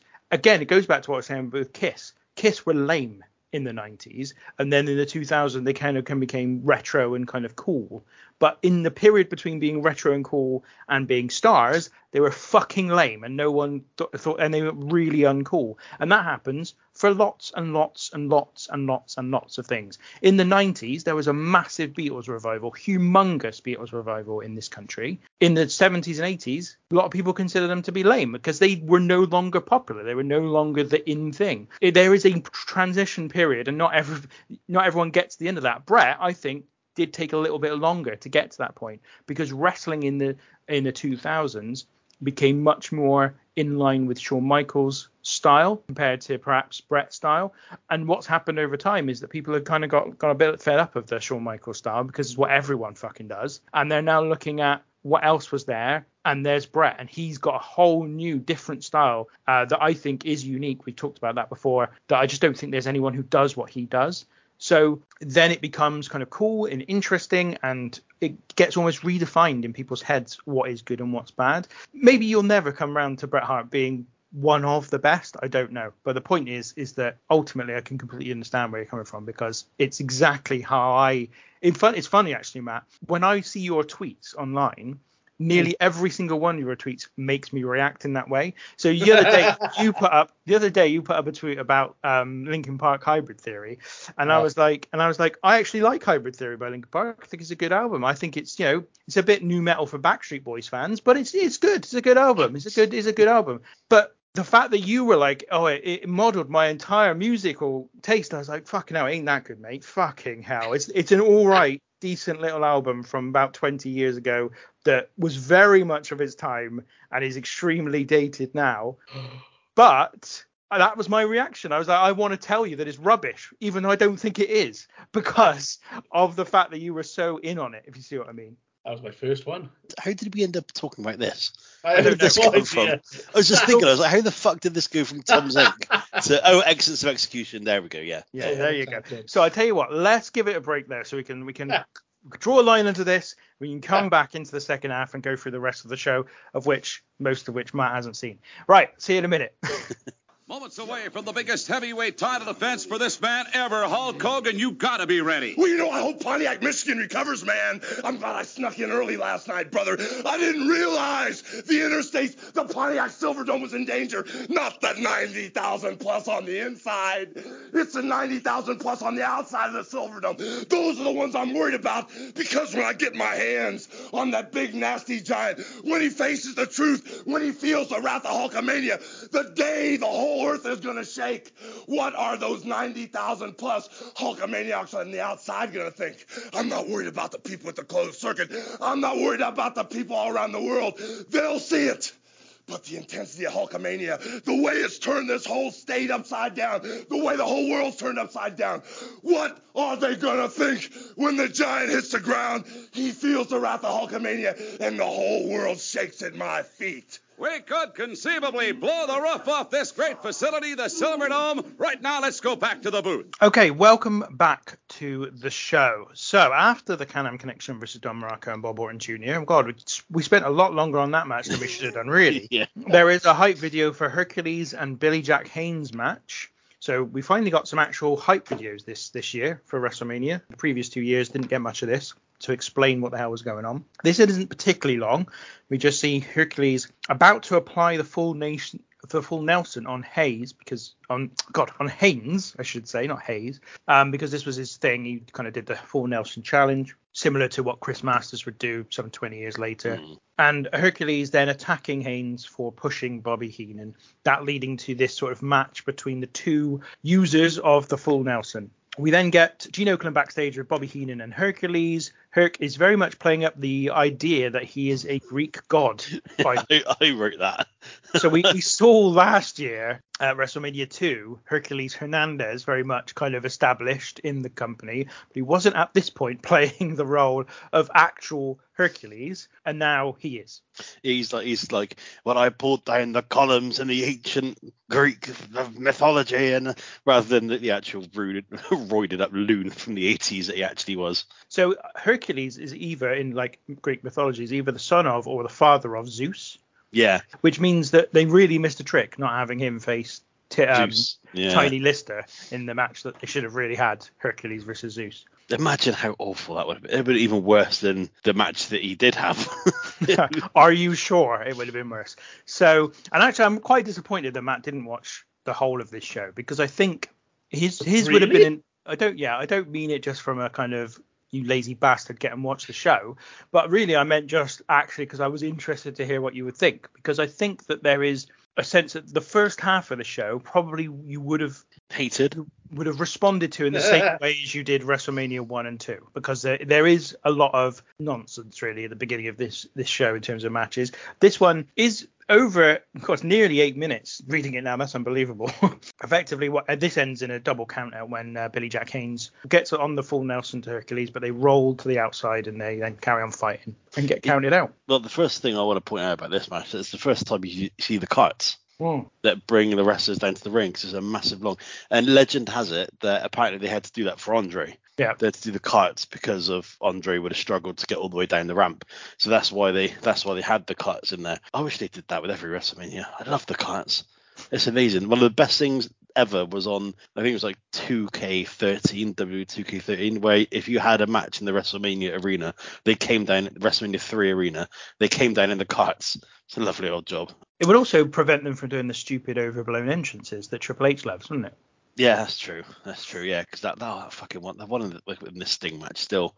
I think about it every now and again. It annoys me. Sting's, de- Sting's debut match in WWE, and he spends about ten minutes of it just stood in the ring like an absolute jabron while fucking Triple H wanks off a T800 or whatever. So Terminator. annoying, yeah. But the match in itself is is not a technical masterclass. It was never going to be. Billy Jack or Billy Jerk Haynes, as uh, as Bobby Heenan hilariously calls him. I don't really know too much by him, and I've seen my fair share of Hercules Hernandez, but not not loads. Um, there's a pretty impressive gorilla press slam um from Billy Jack onto Hercules. Um, but again, the majority of the match is kind of Hercules beating up Billy Jack because he's got a bad back. Hercules goes to um pin Billy Jack at one point and then lifts him back up, and both commentators criticize him for doing so, which I thought was again was an example of how Jesse will kind of just say, be honest. He's like, that's a stupid decision.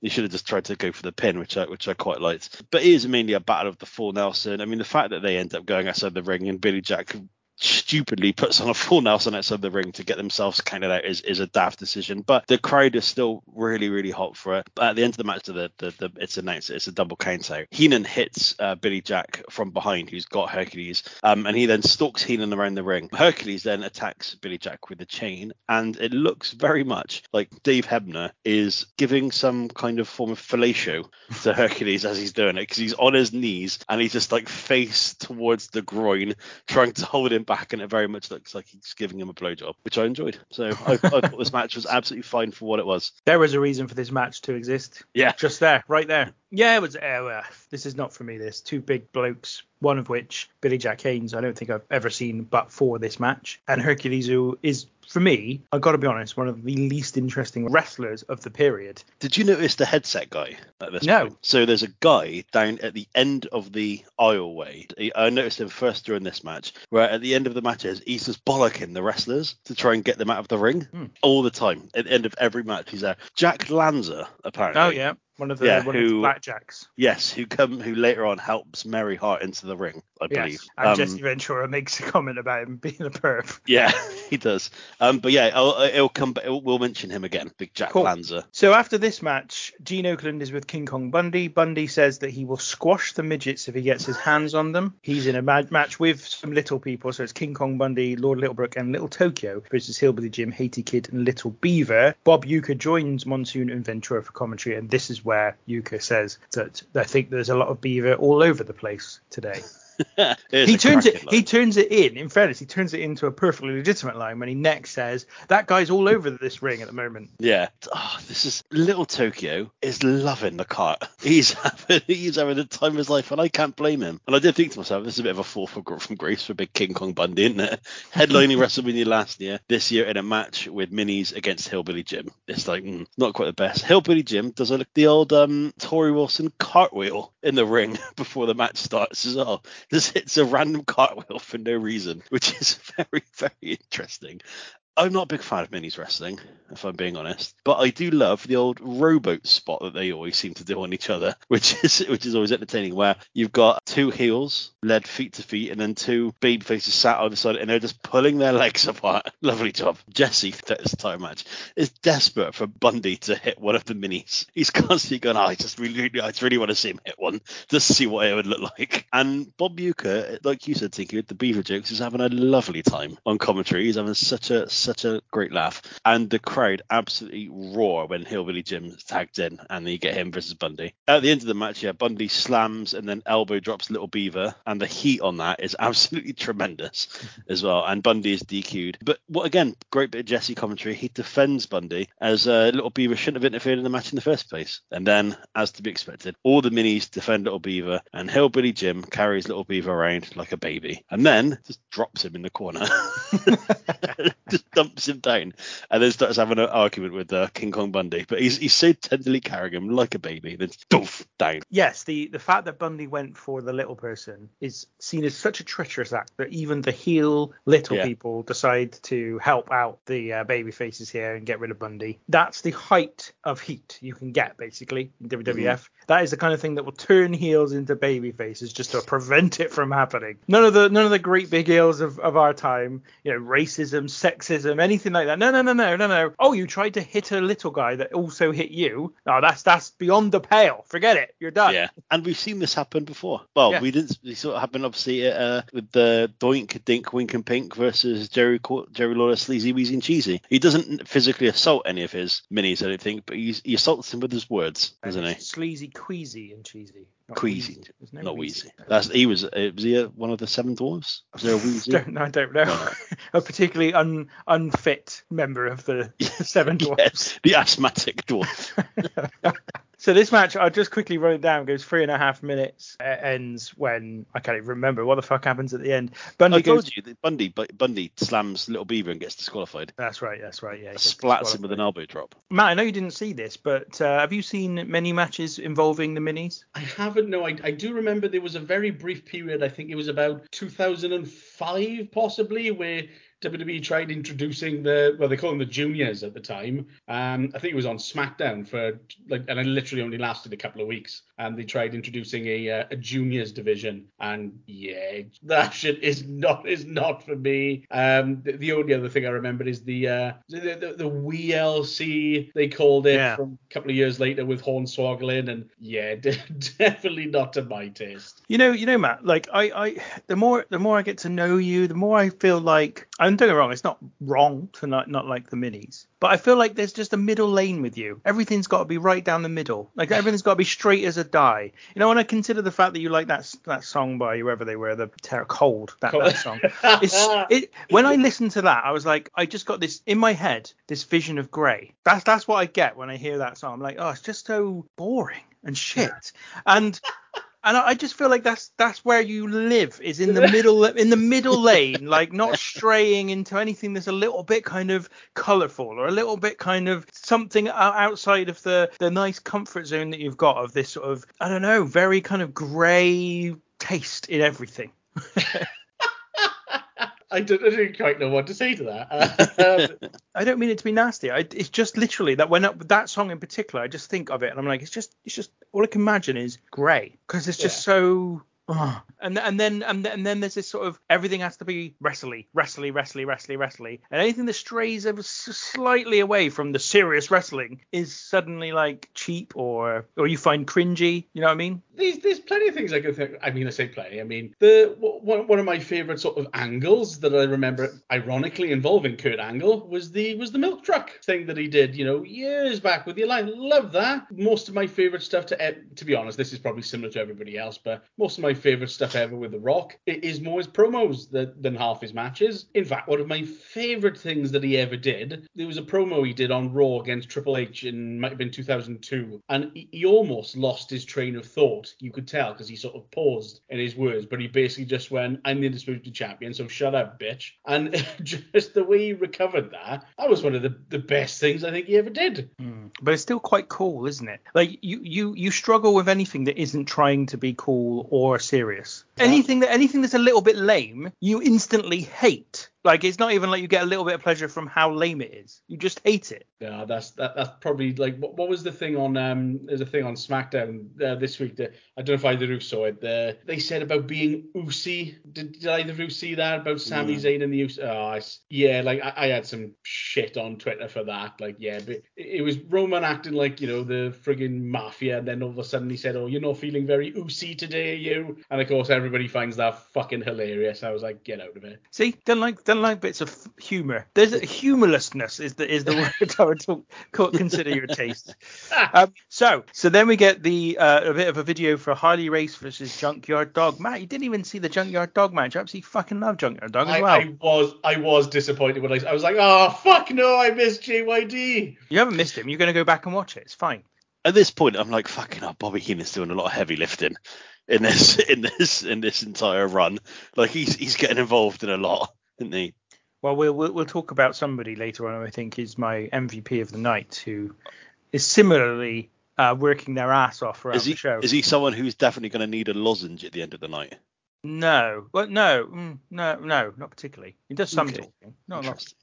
Yes, get, we see JYD putting Race's king costume on and Race attacking JYD and trying to force him to bow. It's a bit, a bit uncomfortable with that. I've got to be Yeah, a honest, a little little bit. bit. Then we have Gene Okerlund with Harley Race, Queen Moolah, and Bobby Heenan. Heenan tells Moolah to take care of the crown jewels and then crown the king after the match. She gives her the little uh, the, the, the crown and puts it on top of a pillow that uh, Moolah is holding.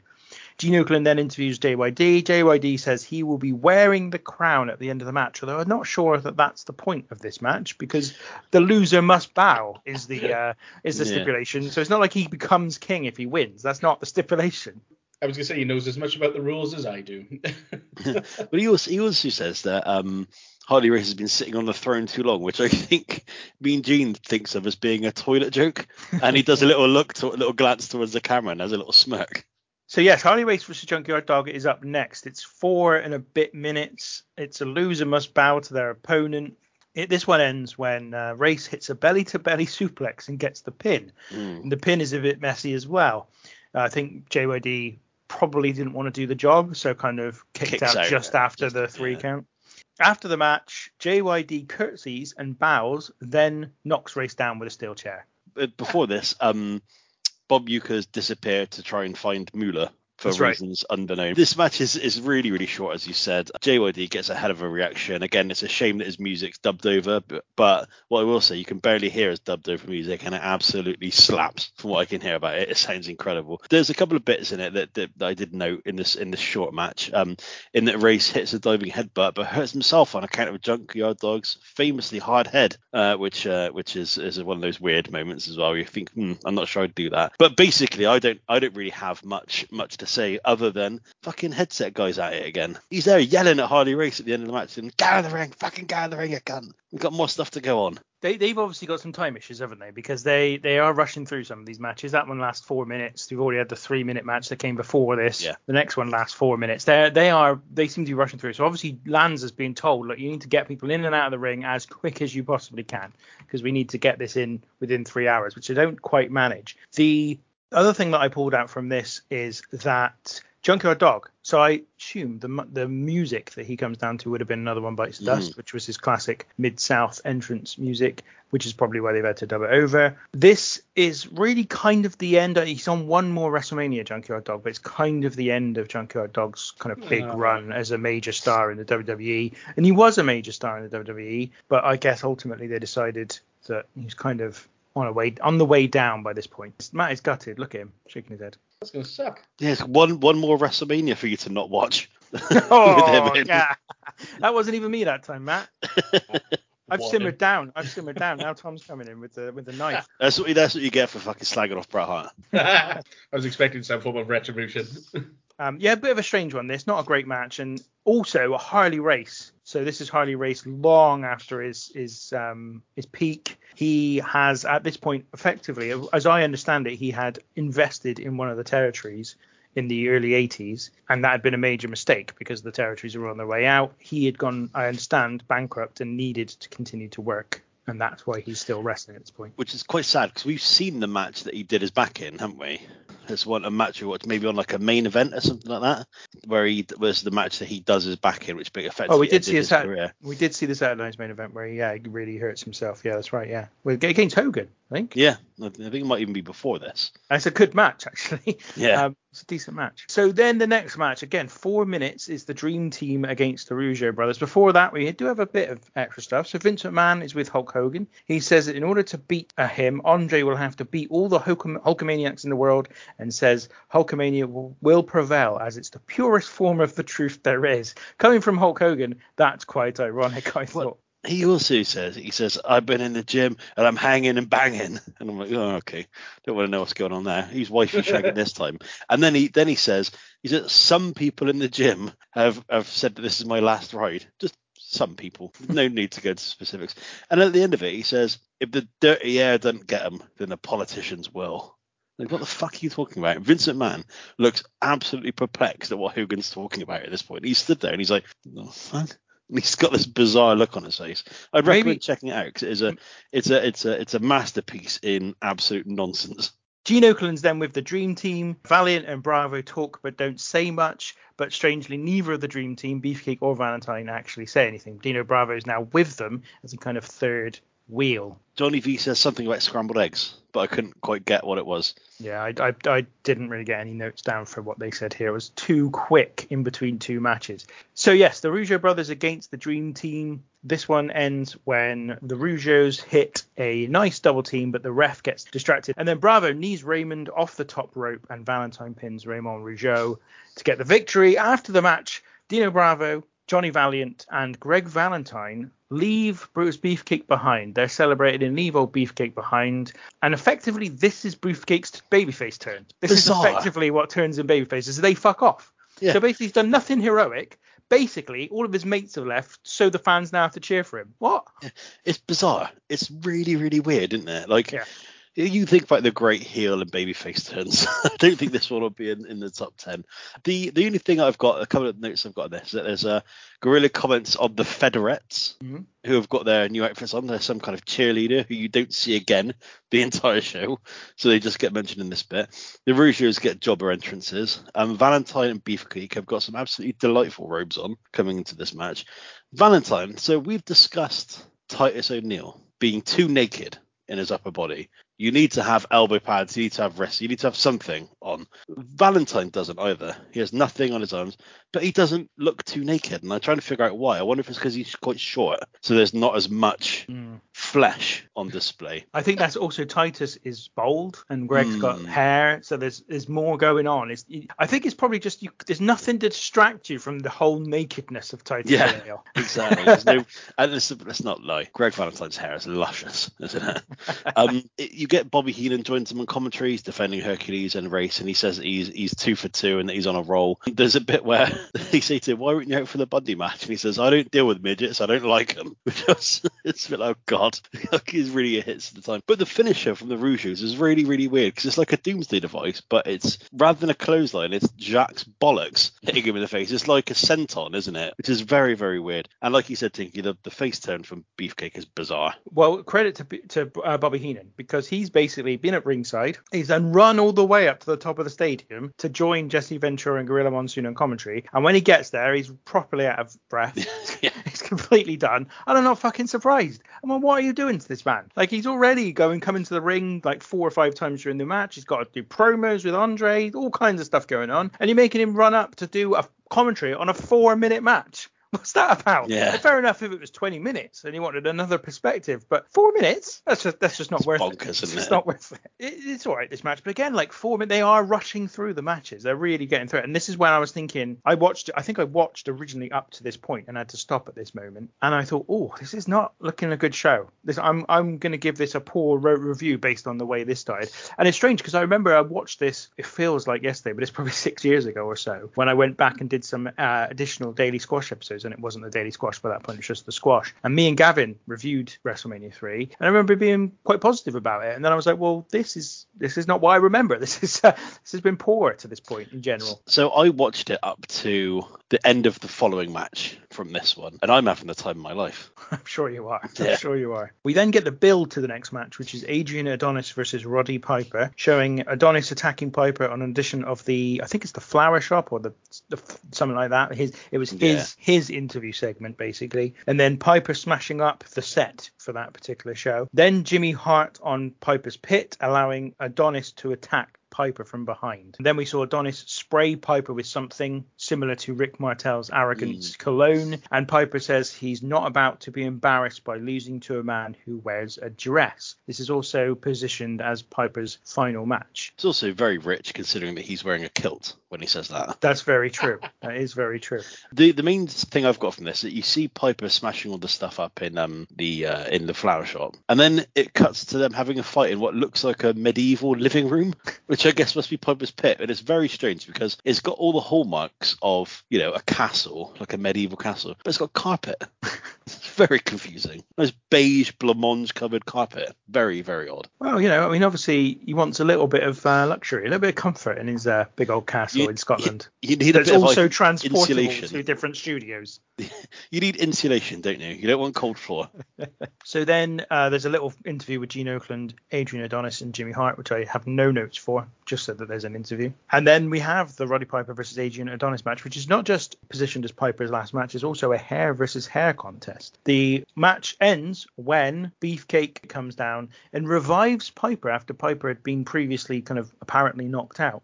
Piper then applies a sleeper hold and wins the match. Beefcake then shears the head of Adrian Adonis, hence the barber. This is effectively when he came the barber. And Piper holds up a mirror for Adonis to see his own reflection. Monsoon comments, leaving in shame and disgust. At which point I thought of old man and how much he would be objecting to this commentary. Um, after the after the match, a fan jumps into the ring, tries to celebrate with Roddy Piper, and then basically gets very roughly treated by the security guards. You get get rid of him, but Piper himself kind of embraces him. And He loves it, doesn't a- he? Yeah, he loves it. He's absolutely loving it. So I felt quite bad for that fan. So the the the match in itself. So the crowd have been pretty good throughout this already. The crowd are really into it. The crowd fucking pick up a bit when Piper comes out, and it's this where you're like, Jesus, I'm no I'm no Piper fan, but my God, what an absolute megastar he is. Mm. Absolutely enormous reaction to him. This it's quite funny because right at the beginning, Piper starts whipping Adonis, and now Jesse goes, "Oh, it's a strap match then, is it?" Which I thought was was quite nice. There's a really impressive turnbuckle flip from Adrian Adonis. You know, the old Ric Flair, Shawn Michaels flip over the turnbuckle, which is great. The crowd are absolutely on fire when Piper hits old Jimmy Hart and Adrian Adonis with a double noggin knocker, and the again the crowd just fucking ballistic. And then there's a bit where Piper throws Hart into the, anything involving Jimmy Hart, basically getting his comeuppance goes absolutely through the roof during this match. It's, it doesn't really have like much of a story, much of a format. It's kind of just a match that kind of happens. But my main thing is that this match seems to be a way to get Beefcake over as a babyface. Yeah. That seems to be the point of this match. There's there's a there's an amazing spot in it which we've seen before. We've seen Austin do it famously, where he hits the top rope with a chair and, and hits himself in the face. Adrian Adonis does that with Clipper Claude, aka the hedge trimmers or the shears that he's got, and it is is so slow and so unbelievable. It's one of the worst things I think I've ever seen in a wrestling match. I just enjoyed this match a lot because of the crowd, how much they're into it. And fair play to Adrian Adonis. He is so up for making an absolute tit of himself. And when he sees his hair after it's been sheared and Piper's got the mirror up, he goes, What the fuck? it's absolutely amazing. And at the end of the match, old Piper leaves and uh, an old headset man gives him a massive hug, once again making everything about himself. God, someone really hates old Jack Lanza on this. It's brilliant. I think that this is the best match of the show so far up to this point um, by quite a way actually. The crowd are really into it. They do a great job. My mvp of the night is jimmy hart because my goodness does he have to work over this night. He makes this match. He is phenomenal during this match. He gets thrown all over the place. There's one bit where he and adonis go over the top rope together in each other's arms and i'm like flipping out he's properly he's properly bumping big time. He's he probably bumps more than any person on his entire show during the course of this night because this is not the only one as well that he gets physically involved in. And as you said, every single time he gets anything done to him, the fans absolutely eat, eat every single bit of it up, which obviously shows that he has been an absolute heat magnet to this point. Absolutely brilliant. Thought Jimmy Hart was amazing all night, to be honest. The other bit that Adrian Adonis does after losing the match and seeing his reflection is he then charges at Piper and Beefcake and misses them entirely as he charges them into the corner and goes face first into the turnbuckle as he does it and maintains a level of rage which is so believable. I can only imagine he's actually angry because he's mm. just brilliant. He's just properly throwing a tantrum after this match. And again, Matt, unfortunately, this is the last you'll have seen of Adonis because he's not in another WrestleMania after this, and he leaves the company not not long after. Although, to be honest, you were such a fan of Uncle Elmer versus Adrian Adonis, then it's not really a surprise that you would be so upset. God, that was awful. Well, Matt, we're, we're getting closer to the point at which you can actually start to uh, talk about the matches. I bet you can't wait. can you? I'm excited. We're not quite there yet, though. So next up, Mary Hart and Bob Uecker join Gorilla Monsoon at commentary. They start to speculate as to where Jesse Ventura is because Ventura has decided that he's going to go down to the rig just so he can be personally introduced to the crowd. Um, but Uecker claims that he's trying to steal Fabulous Moolah away from him, and that's why he's try and find him, find her backstage. Fink then introduces Ventura to the crowd, and Fink says allegedly the only man who tells the truth or something to that effect when he when he does so, and Ventura takes particular umbrage with Fink over the fact that he said allegedly. Brilliant stuff. That's all he does though. That's pretty much it. The rest of the the, the, match then that's next goes ahead. But this is a lovely bit of heeldom from Ventura, I thought. It is, it's great. It tries to make it all about himself. And then also I quite like the fact that then Gorilla then puts over the fact that uh, he's starring in The Predator. Yes, which is out soon. soon. Yeah. Yeah, which has made me really feel like I should watch The Predator again. Not a big fan of it, to be I, honest. lo- I love it. It's a bit brilliant. crap. Um, It's not it's not the best Arnie film, but it's up there. Any any thoughts on that? Mate, seen it or not? I never seen it. Never Of seen course, her. you- of course you haven't. It was out after you were born, before you were born. Sorry. Didn't, didn't watch anything pre brilliant. pre 1990. So the next match is a six-man tag match. It's the Hart Foundation and Danny Davis versus the British Bulldogs and Tito Santana. The last thing that Ventura does before he is no longer in front of the crowd is he steals Matilda, the British Bulldog's bulldog, and uh, and is taken away in the the cart with Matilda. So that's what Ventura does after this. I think that might be a bit of a heroic act, if I'm being honest. I think so. I I, think think, it's- Matilda's not looking very comfortable. Yeah, I think he just decides, you know what, I'm going to take this dog backstage so he's not in front of this massive crowd anymore and scared shitless. So we are told by Gorilla Monsoon that Danny Davis has, has been suspended as a referee for life plus 10 years. Yeah, I don't know why the 10 years was needed as well. He's obviously, as a con- this is obviously as a consequence of the fact that he has effectively been the reason why the British Bulldogs lost the tag team titles to the Hart Foundation and also the reason why Tito Santana had lost the Intercontinental title to Randy Savage over 18 months prior to this. So there's quite a lot of long Yeah, yeah, storyline yeah. because earlier on, well, we already talked about the Andre Hogan match, but in the video package for that, they show Andre congratulating Hogan on winning the world title in 1984. So that's three years before this. There's a lot of kind of, you know, adding a couple of bits that have been going on for a long time, which I like. Before the match, there is a pre-recorded interview with Jimmy Hart. He says that if Santana wants a war, he's got one. That's pretty much the uh, whole of that particular interview. And then before Matilda's taken away by Ventura here, she chases Jimmy Hart out of the ring, which again, I'm sure she wasn't really that interested in doing. She was probably just really scared. But gets The- a great crowd reaction it well. does get a great. But again, it's Jimmy Hart. They Yeah. they absolutely hate him. This one goes for just under nine minutes. Uh, it ends when the match breaks down after Davey Boy hit Smith hits a power slam, and then Danny Davis hits Davey Boy Smith with Jimmy Hart's megaphone and gets the pin. Yeah, as loath as I am to say this about a match involving Bret Hart, this wasn't great for me. Um, I feel like considering the amount of talent that there actually is in Hmm. the ring, it's nowhere near as good as it should be. Danny Davis has got the air of a T-bird from Grease about him. His Yes. hair is wonderful. Have you ever seen Grease, Matt? No, I haven't believed Oh, it. or oh, not. fuck No. it now. No, no. There- There's, Um, there's, a, there's a reason behind that, though. I hate musicals. Of course you do. It's fun.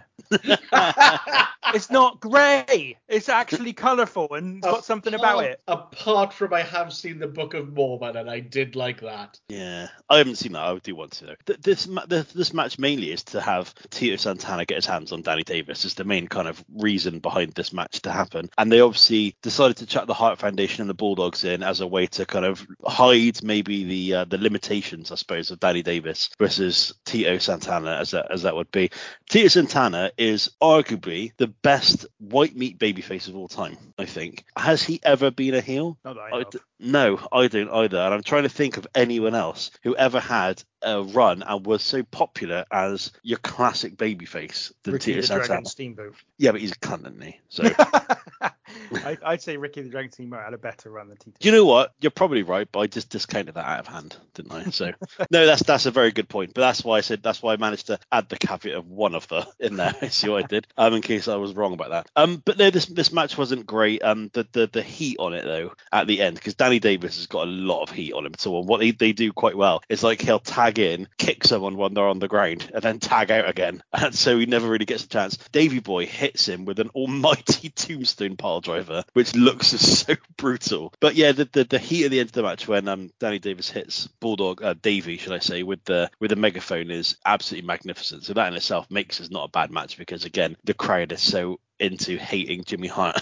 through it and Danny Davis. Yeah, this microphone shot, Matt. No, I know you haven't seen it. This microphone shot is far better than the ones you've previously seen, where you were like, "That looks shit." This is actually he actually waffles in with it. It's Yeah. it, it, it, it follows through. But it's good. Danny Davis is brilliant. Those few tags where he comes in, Mm. kicks like Davey Boy or Dynamite or whoever he's in the ring with, and then gets out again. He gets so much heat on him. The fans are booing the shit out of him when he does it. They just hate the fact that the babyfaces can't get their hands on him, and he just comes in when they're down, kicks them a couple of times, and gets out. Just absolutely brilliant stuff. I think this is one of those matches that actually is quite common on those early WrestleMania shows, which is that it, with less matches on the show and a slight tweak could be something that would be really exciting as a WrestleMania match. If they'd have just gone with a straight tag team title match with the Hart Foundation versus the Oh. British Bulldogs and given them 12, 13 minutes, people will be talking about it as one of the best early WrestleMania matches that there are. And they do this constantly through this period. There are matches that could be really good and turn into nothing because they've got too many matches on the show and also they're not really considering match quality very much. It's just, you know, it's just get them in and out. And so it's one of those ones where you're like, oh, what a shame. Because this could really have added overall to what this show is. It's all right. It's not bad. It's a decent six-man tag match, but it could have been so much Yeah. more. And that's the, that's the shame of it. Um, that's really all I've got to say. It was it was it was decent. There's some nice suplexes as you imagine when you get Davey Boy Smith or you get Dynamite Kid or you get Bret Hart Yeah. match. That's about it really. Then we get Gene Okerlund backstage with Bobby Heenan and Andre the Giant. We are getting so close, Matt, to when Yeah, you I know. I'm just thinking about it. He's about to. It's, it's like Stone Cold Steve Austin at uh, the Rumble '98, where everyone's just waiting for him to come in. Yeah. That's why I didn't watch the first half of the show to build anticipation for everybody. Heenan says that Andre will become heavyweight champion of the world. He says Andre is undefeated in 15 years, and Heenan says Hulkamania is dead. Now Andre hasn't been undefeated in 15 years. No, I didn't think that would be the case. No, he had lost on a number of occasions prior to this, although mainly by disqualification or count out. Andre was one of the most protected wrestlers hmm. of all time, and understandably so. Why wouldn't you? I think Old Man said some time ago that this is the way WWF and everyone else treated Andre was really how they should have treated the Big Show from day one of him being in hmm. the promotion. You just protect him at all costs, so that even when Andre comes along with his not particularly good looking chops and kicks, you still like, well, it's Andre the Giant. There's no way they're going to have him beaten. So yeah, they did protect him a lot, but he had lost. Now in fairness, he had worked all over the world, and I'm not sure he'd lost many times in the WWWF over the period that hmm. he'd worked for them either. But then he wasn't really a regular in WWWF for most of that time. So he would guest appear on sort of five, six shows a year in the big house shows that they would do. But he did tour everywhere. So pretty much he didn't have a lot of time to wrestle in the WWF. It's often portrayed as he was a WWF guy. But that's not really true. It's not No. really what what the case was. He was an everyone guy, a man of He was an everyone every man. Quite literally everyone. I mean, he, I was looking through his matches on Cage Match, Cage Match the other day, and there's matches from Japan, there's matches from uh, Europe, there's matches from even like Puerto Rico and Hawaii. He's going literally everywhere and working for every territory that there is, and getting paid a lot of money because he was a huge attraction. A really big attraction. So, Matt, we're finally there. We're at the five matches of the show that you've managed to watch, and we start with Butch Reed against Koko B. Ware, which is a match that lasts a whopping three and a half minutes, and end when um, Reed reverses Ware's crossbody into a pin. Reed then grabs the tights and wins the match. Matt, why don't we get your opinion of this contest? Oh, I love this. We we finally got to the point where I have something to say and I've got hardly fuck all to say about one.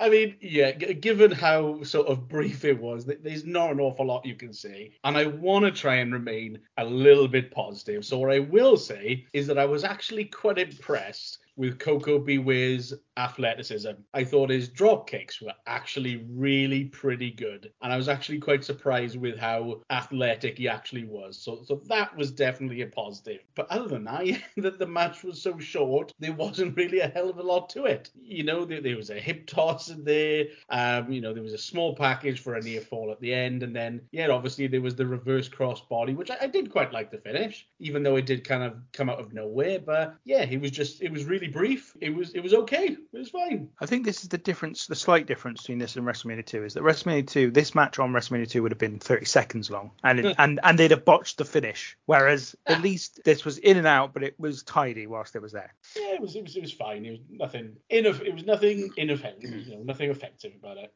There is a again another cartwheel in the match. Little Koko B. Ware hits the drop kick and then does a lovely cartwheel afterwards, a completely unnecessary cartwheel. But I don't have any real ma- really notes until the end of the match, which is when Slick hits With the cane before Tito comes into the mix to save and then disrobes Slick for reasons that I can't quite explain. Slick then runs up the ramp looking like he's just been hit by a car, like he's selling, he's falling over, he's staggering and there's so much rubbish being thrown at him. If you look in the background, you can see a beardless Drew, Neville, and a long-haired Christian scrabbling around all the rubbish because they think is a bin. But yeah, this match so short. There's no there's no reason for it for it to be anything than it was. Frankie looks a little bit more at home than Matilda does, I would say, but still not a great fan of the use of animals. We've discussed this before. But yeah, this match is is kind of nothing really. It's it's getting us ready for the next match, isn't it? It's just get this fucking shit out of the way so we can we can get to the real match afterwards. Frankie was loving life. May have done. I'm not an expert in bird body language, if I'm being honest. But I am an expert in bird law. okay. I guess it's one of those things where people tend to construe dogs, for example, with their tails wagging as always being happy, but that's simply not the case. If they are wagging in a certain way, it means they're very stressed. So it may be the same with the bird, where he was flapping his wings around. Maybe it was happy, maybe it wasn't. I don't know because, as Tom said, not an expert in bird body language. But uh, I'm an expert in bird law. I, this is completely going over my head, so I don't. I know. So I'm enjoying it even more. I, think, I hope some one of our listeners gets a reference, or else I'm just going to sound like a madman. So then we get the build up for Savage versus Steamboat, including Oh. Savage injuring Steamboat's throat during an attack. Ah! Saturday. Then on Saturday night's main event, where Steamboat confronts Savage and George Steele, Steele kidnapping Elizabeth. We then get a Savage straight to camera promo, which is pretty short, and again I haven't got any notes on it. And then Jeannie Okerlund interviews Ricky Steamboat, who says that the dragon will scorch the back of Savage and will be the new Intercontinental Champion. Any thoughts on the bits here? This is real. This, oh, I remember this. I remember watching this, being like, like when I was a kid watching it on, on the video. Because, like I said, I wouldn't have been watching this at the time when it actually happened. But watching the video footage for this at the time, I remember being scared at thinking that Ricky the Steamboat, Ricky the Dragon Steamboat, was dead. Do you know what I mean? Like I was, I was absolutely just, yeah. I remember this so vividly at the time being such a massive deal. happening, and they do a great job in presenting it in that manner. The weird bit about it, after you see Ricky Steamboat being taken away in the ambulance, in the stretcher, should I say, up the aisle. You then get an interview with uh, Mean Gene Okerlund and a doctor. I'm saying the phrase doctor in inverted commas. It's very much a wrestler because who they've got and just said, You look like you're probably smart. Just chuck a lab coat on and give us some waffle about Ricky the Dragon. Steamboat's throat. One thing they didn't do though was put a shirt on him. So he, this doctor is just stood there with a white coat on with no shirt on underneath, saying, "Oh, Ricky Steamboat's he's going to be fine." And then um, Mean Gene supposes that maybe it's through his entire strength of will and character, which is how he's managed to recover from such an injury. But like I said, this was real. Oh, this this is magnificent build to a match, absolutely magnificent. And when you see footage of Ricky versus like a jobber on an episode of Superstars, and you see Macho Man coming down and the refs are trying to keep them apart, it, it, it just feels so personal and so like I said, I'm going to keep using the phrase real throughout this entire match. It feels so authentic and real, and these two genuinely really hate each other. I did see this, but I don't. I,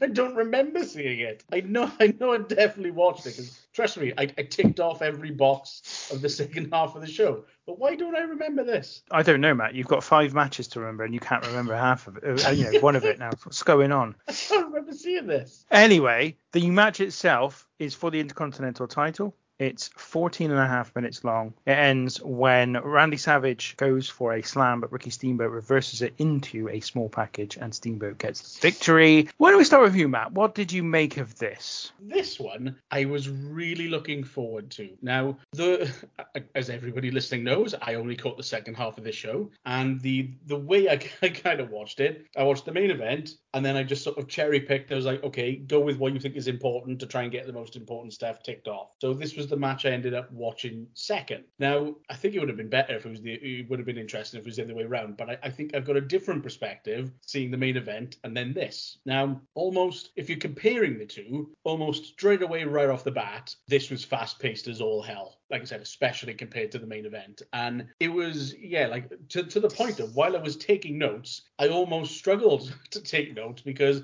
so much was going on but I couldn't quite keep up with it. And that did happen quite a few times. Now, I've definitely heard that, you know, that this is, well, you know, if you ask a lot of people about WrestleMania 3, that this will say this is probably what they feel is the best match. And you know what? It, it, it was pretty good. I got to be honest, I, I, I definitely did enjoy it. I mean, for me, well, the, the sort of finishing sequence was quite long in the sense of it was just near fall, so small package after roll up after small package after roll up, near fall, roll up. It was that was a little bit repetitive for me.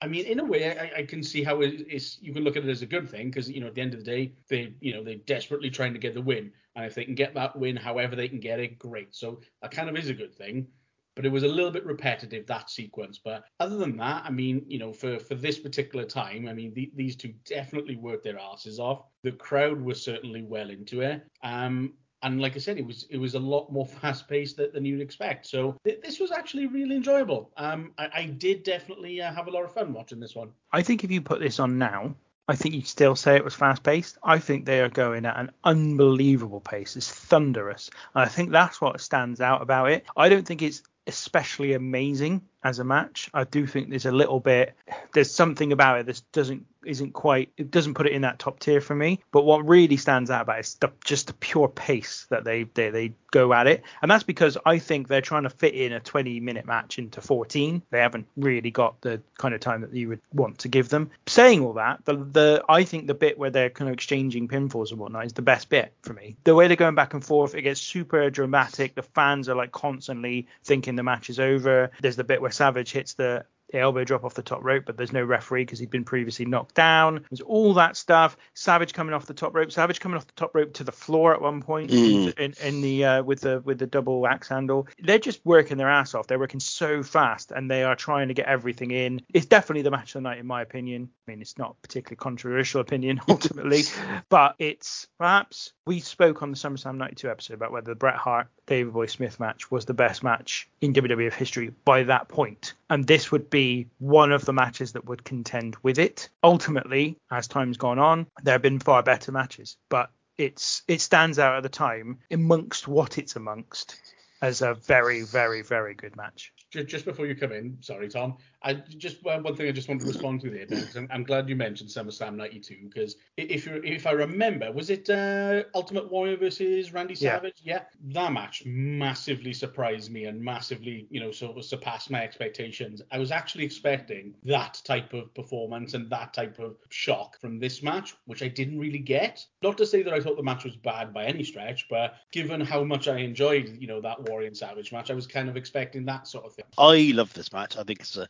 I think it's a masterpiece. Personally, I think this is probably one of the best examples, along with Bret versus Owen, of doing everything within the largely within the constraints of the actual rules of a wrestling match, without any outside interference, without needing any gimmicks, without anything. This is just a straight, pure wrestling match, and I think it's wonderful. Whilst I appreciate they are moving at a hell of a clip during this match, they also know when to slow it down. The the selling of both wrestlers, and you know I'm I'm a huge Macho Man fan, and I don't really like Ricky the Dragon Steamboat, but both of them in this match put on, in my opinion, the performance of their lives. I think they're selling like the, they're selling for each other, which makes the other person look amazing. That everything they're doing means everything. There's such great impact for every single move. Everything everything is important. I love the fact that that, that Ricky starts off really aggressive and Macho Man is a little bit unsure what to do, slows it down a little bit, goes outside the ring to recoup. The the, the offense and the selling is is tremendous. Macho Man's already starts targeting the kind of neck, sternum, and throat area because he knows there's a weakness there. there there's a moment like where Macho Man like hits like a running knee to the back of to the back of Steamboat, and it looks borderline clumsy, but it looks like he's just trying to connect with anything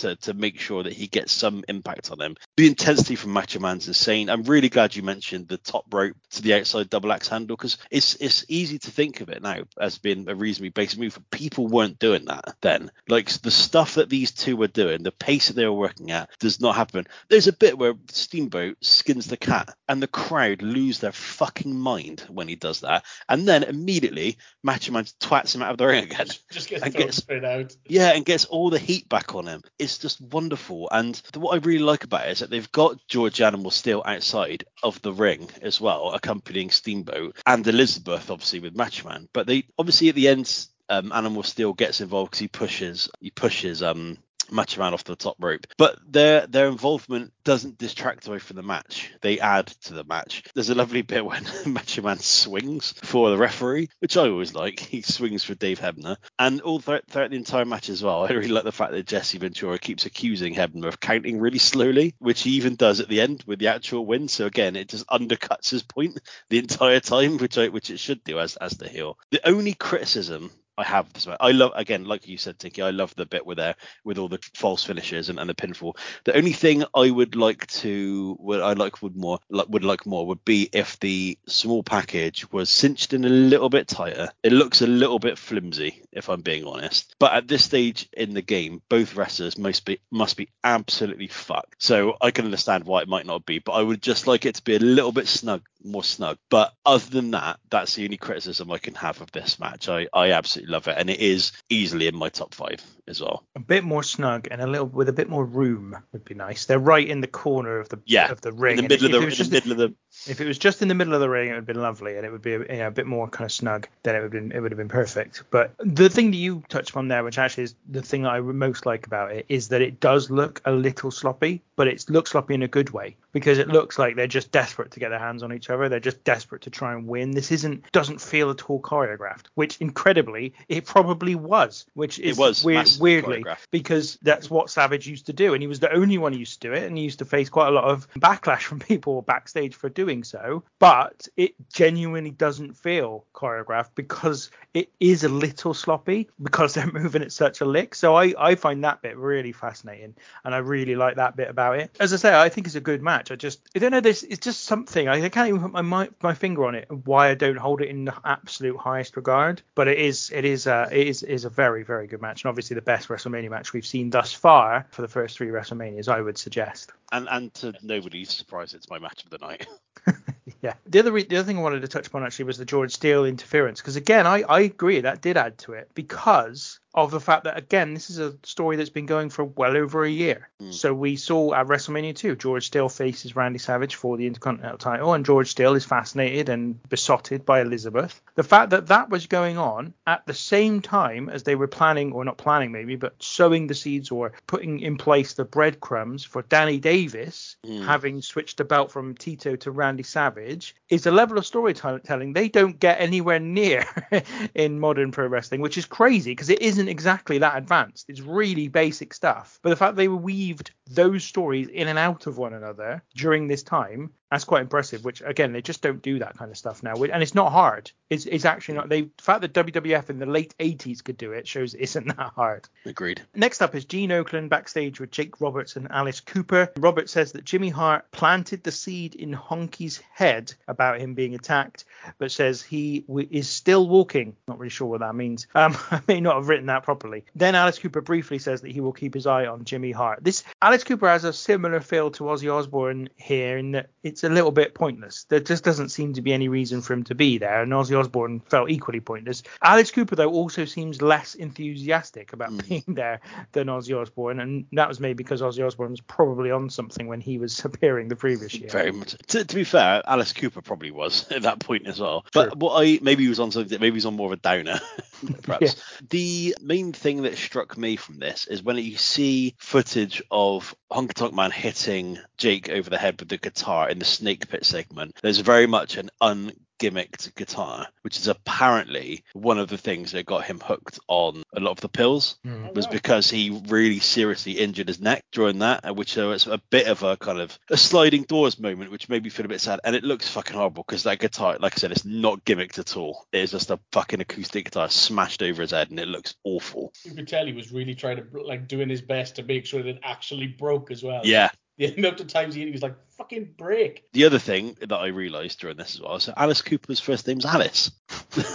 it's never never occurred to me before that his name was Alice.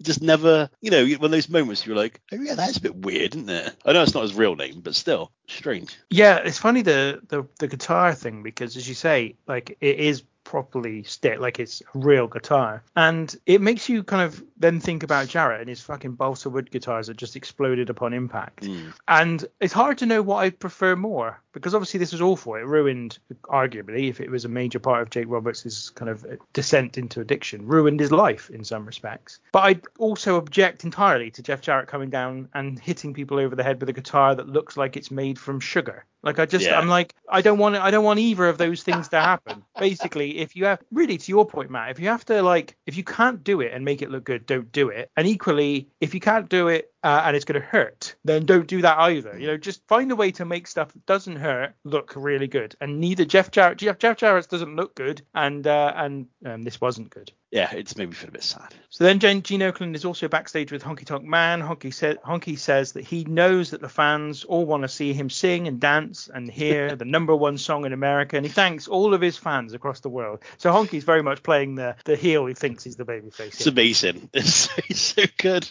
It's amazing. The next match is Jake Roberts versus Honky Tonk Man. Honky Tonk Man's got Jimmy Hart in his corner. Jake Roberts has got Alice Cooper in his corner. Jimmy Hart takes another load of punishment during this one. The end of this match comes when Honky schoolboys Roberts and holds the rope to get the pin. After the match, Jimmy is caught in the ring by Jake Roberts and Alice Cooper, and Jake Roberts and Alice Cooper unleash Damien on Jimmy Hart, which again, not great for the snake. We've discussed that last week. But again, Jimmy Hart taking a load of punishment, and also the fans just hated him. He's working his fucking ass off during this show. He's really working hard. He's amazing. I mean, this match, I must admit, I was a little bit fatigued after the last match because I took an entire page of notes in the last match and I loved it so much. The match starts off pretty hot with just Jake attacking Honky outside the ring, but I haven't really got many thoughts. I didn't think this match was great. I mean, Honky's got the upper hand through the majority of the match, but when Jake comes back again, the crowd are just into it. There's a great moment when Honky Tonk Man gets hit and he's kind of between the ropes and he's like bouncing back and getting hit. It's almost like the the stupid clothesline thing that Dean Ambrose used to do, where he would fall back into the ropes. It's like that, but it just keeps getting hit. I like the fact that Honky Tonk Man wins by grabbing the rope to get that extra leverage. So I just hate, hate the stuff with the snake at the end. I don't like snakes, as everyone everyone knows, but I also don't like the fact they just get an animal who got no choice in the matter and dumps it on someone. I think is really distasteful. At the end of the match, Alice Cooper and Jimmy look like they're about to get into a fight, and they make a joke. The commentary team make a joke about how skinny Alice Cooper's arms are, which I thought was quite funny. But yeah, not not not a great not a great match, I don't think. But it's kind of a little bit of popcorn fluff after the great match we've just seen. Um, Alice Cooper suffers from the fact that Gorilla Monsoon doesn't know who he is. Yeah.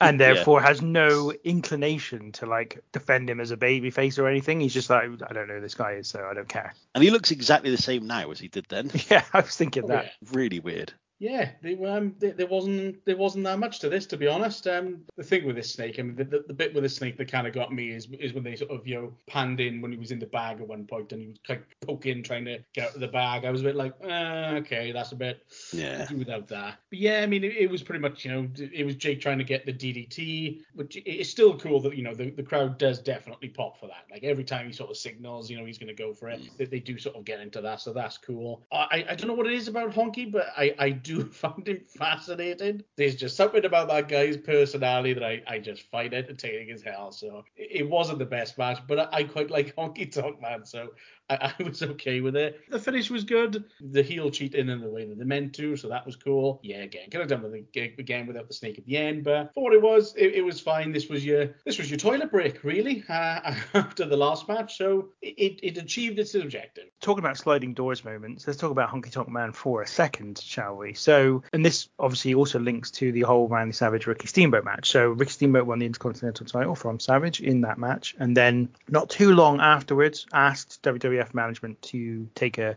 leave of absence because his wife was expecting a baby and they weren't happy with it because obviously they'd built him up and had him beat Randy Savage who was another person that they really did actually value quite a lot in the company. They had him pin him clean arguably. I suppose not quite clean but near enough. And so they yeah they were not happy with him at all. They had then scheduled Ricky Steamboat to lose the belt to Butch Reed but Ooh. on the night that he was due to win the match Butch Reed didn't turn up, and so they had Honky Tonk replace him instead. And and it's kind of seen as a bit of a, a fuck you to Ricky Steamboat was that Honky beat him for the title because Honky was a little bit of a joke wrestler, It wasn't really supposed to be serious. But from the sounds of it, actually, given that they were trying to give it to Butch Reed instead, and then he didn't, he wasn't around when they wanted to do it, perhaps was just a consequence of we need a guy to do it, and we've got Honky here, so we'll just have him do it. But had that not happened, had that sequence of events not taken place, Honky Tonk Man probably wouldn't be remembered quite as fondly or mm. quite as well as he is now because obviously he then went on to have the record intercontinental title reign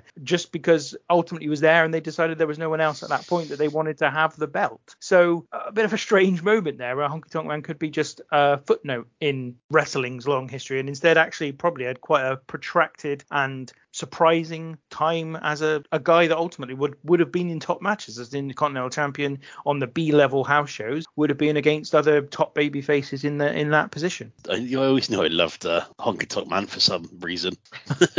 and of course, Steamboat would never then be used properly by WWF again. They just were not happy with him at all after all that had happened. And seemingly, I suppose, at this point, they obviously had big plans for Steamboat. Yeah. again, thinking about the B level shows on the house show circuit, he would have headlined them. Yeah. He would have been the headlining act in those matches. So it would have been quite a difficult position for them to be in. I'm, I'm not sure it warranted them being quite so vindictive. I'm sure they could have come to some kind of arrangement, mm. but still, you can almost see their point a little bit. It, it wouldn't have been a surprise. Do you know what I mean? Yeah. Ricky Steamboat's wife was pregnant. You know, it wouldn't have been like suddenly, oh my god, we've got a baby. So, you know, maybe maybe there should have been some communications open earlier on in that kind of whole thing, which was, look, before you put me put the title on me, this is happening.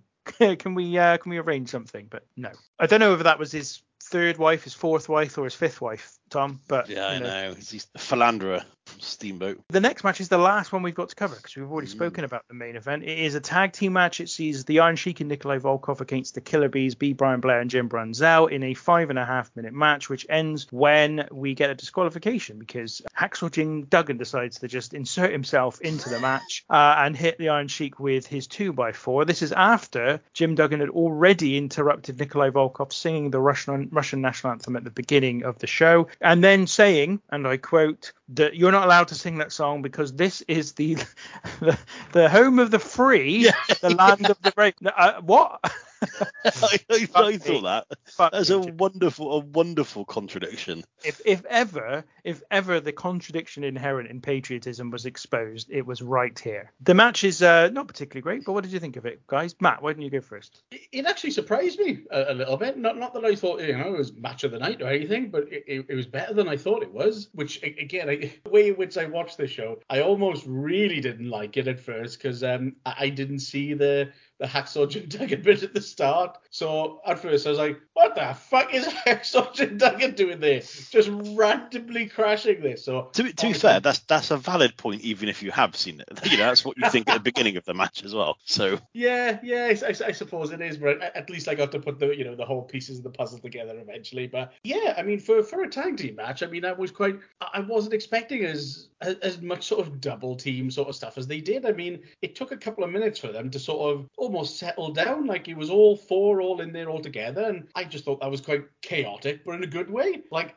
you know, particularly at this time, I, I wasn't really expecting that, so I thought that was kind of cool. I was like, oh, they're all in there together, that's cool. It, it's it's probably one of it's probably one of the more enjoyable experiences I remember with Iron Sheik of all people, really. Um, you know, he got a good couple of suplexes in there. You know, good love a good gut wrench suplex. You know, we got that in. The Killer Bees, they, they were all right. I mean, I, the team name and the, the gimmick just, just just goes over my head. Nah, d- doesn't work for me. But it was, it was a relatively you know decent little tag match. Um, it, it was it was actually better than I thought. So I I, I quite enjoyed it. I don't remember much from this match. So I'll run through my notes, okay? Hacksaw comes down to interrupt the national anthem, and then my thought was, I guess if Hacksaw Jim Duggan has to be on the card, I'd rather him do this than wrestle. So I can't, you know, be too argue that. And then I did notice there was a little American flag on the two x four, which is lovely. And it was at this point when I realised that the Killer Bees were wrestling in, in Jordans rather hmm. than wrestling boots, matching green and black Air Jordan ones. And I was like, that's amazing. And then I spent the rest of the match researching if that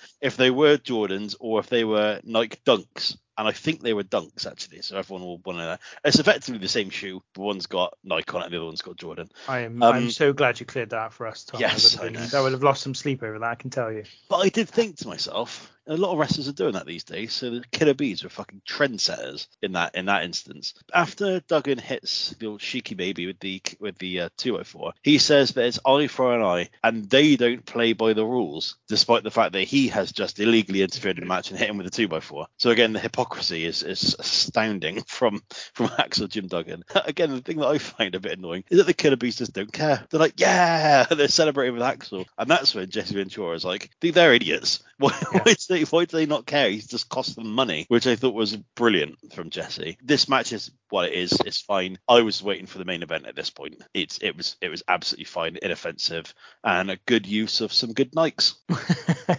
yeah, I mean, it, it was all right. I mean, it's, it's one of those forgettable matches on a 12 match card, which you are going to get some of. And Yeah. the tag team division was pretty stacked, though. On this show. Massively, yeah, I thought that. I mean, you you got you got the Bulldogs, the Hart Foundation, the Killer Bees. Um, you're soon to get the Powers of Pain, who are disappointingly not on this card. You're soon to get Demolition. Uh, we're soon to get Strike Force coming. Obviously, you know the Can-Am connection were pretty good. You got the Rougeaus, although at the moment on this pay-per-view they're baby faces, but they're they're about to turn heel and be very entertaining. The Brainbusters are going to come in soon. You know, this it's that period is a, what could be considered a golden age of tag team wrestling in a promotion that put never put any stock in tag team wrestling. so they've got some great tag teams and never really utilized them as much as they could do. Well, the other thing is, it reminds me a little bit of about 2018, 2017, 2018, those, that sort of time. WWE's roster ballooned to a massive size. They just they signed every decent talent pretty much in the entire world shortly before AEW came into being. They had pretty much everybody under contract, either on the main roster or NXT or in development of some kind. It reminds me of that because at the time WWF were still trying to put all the territories out of business. They were still fu- effectively just hiring everyone they could get their hands on. It was just stacked, and they just kept signing new guys. And as you said, they brought in a load of new talent as well shortly after it. it so they just had a, a massive roster. They couldn't even do what they would do later on in time when they try to get everybody everybody in the company on the show because they just didn't. There are nowhere near enough spaces for them all. Mm. So, so that's why you've got Jim Duggan, for example, appearing here just randomly ringside alongside the Killer Bees. So yeah, um, and Dino Bravo is also on the show randomly alongside the Dream Team Yeah. when you're on the show. You know, just well, we've got we've got him. We'll just chuck him out there somewhere.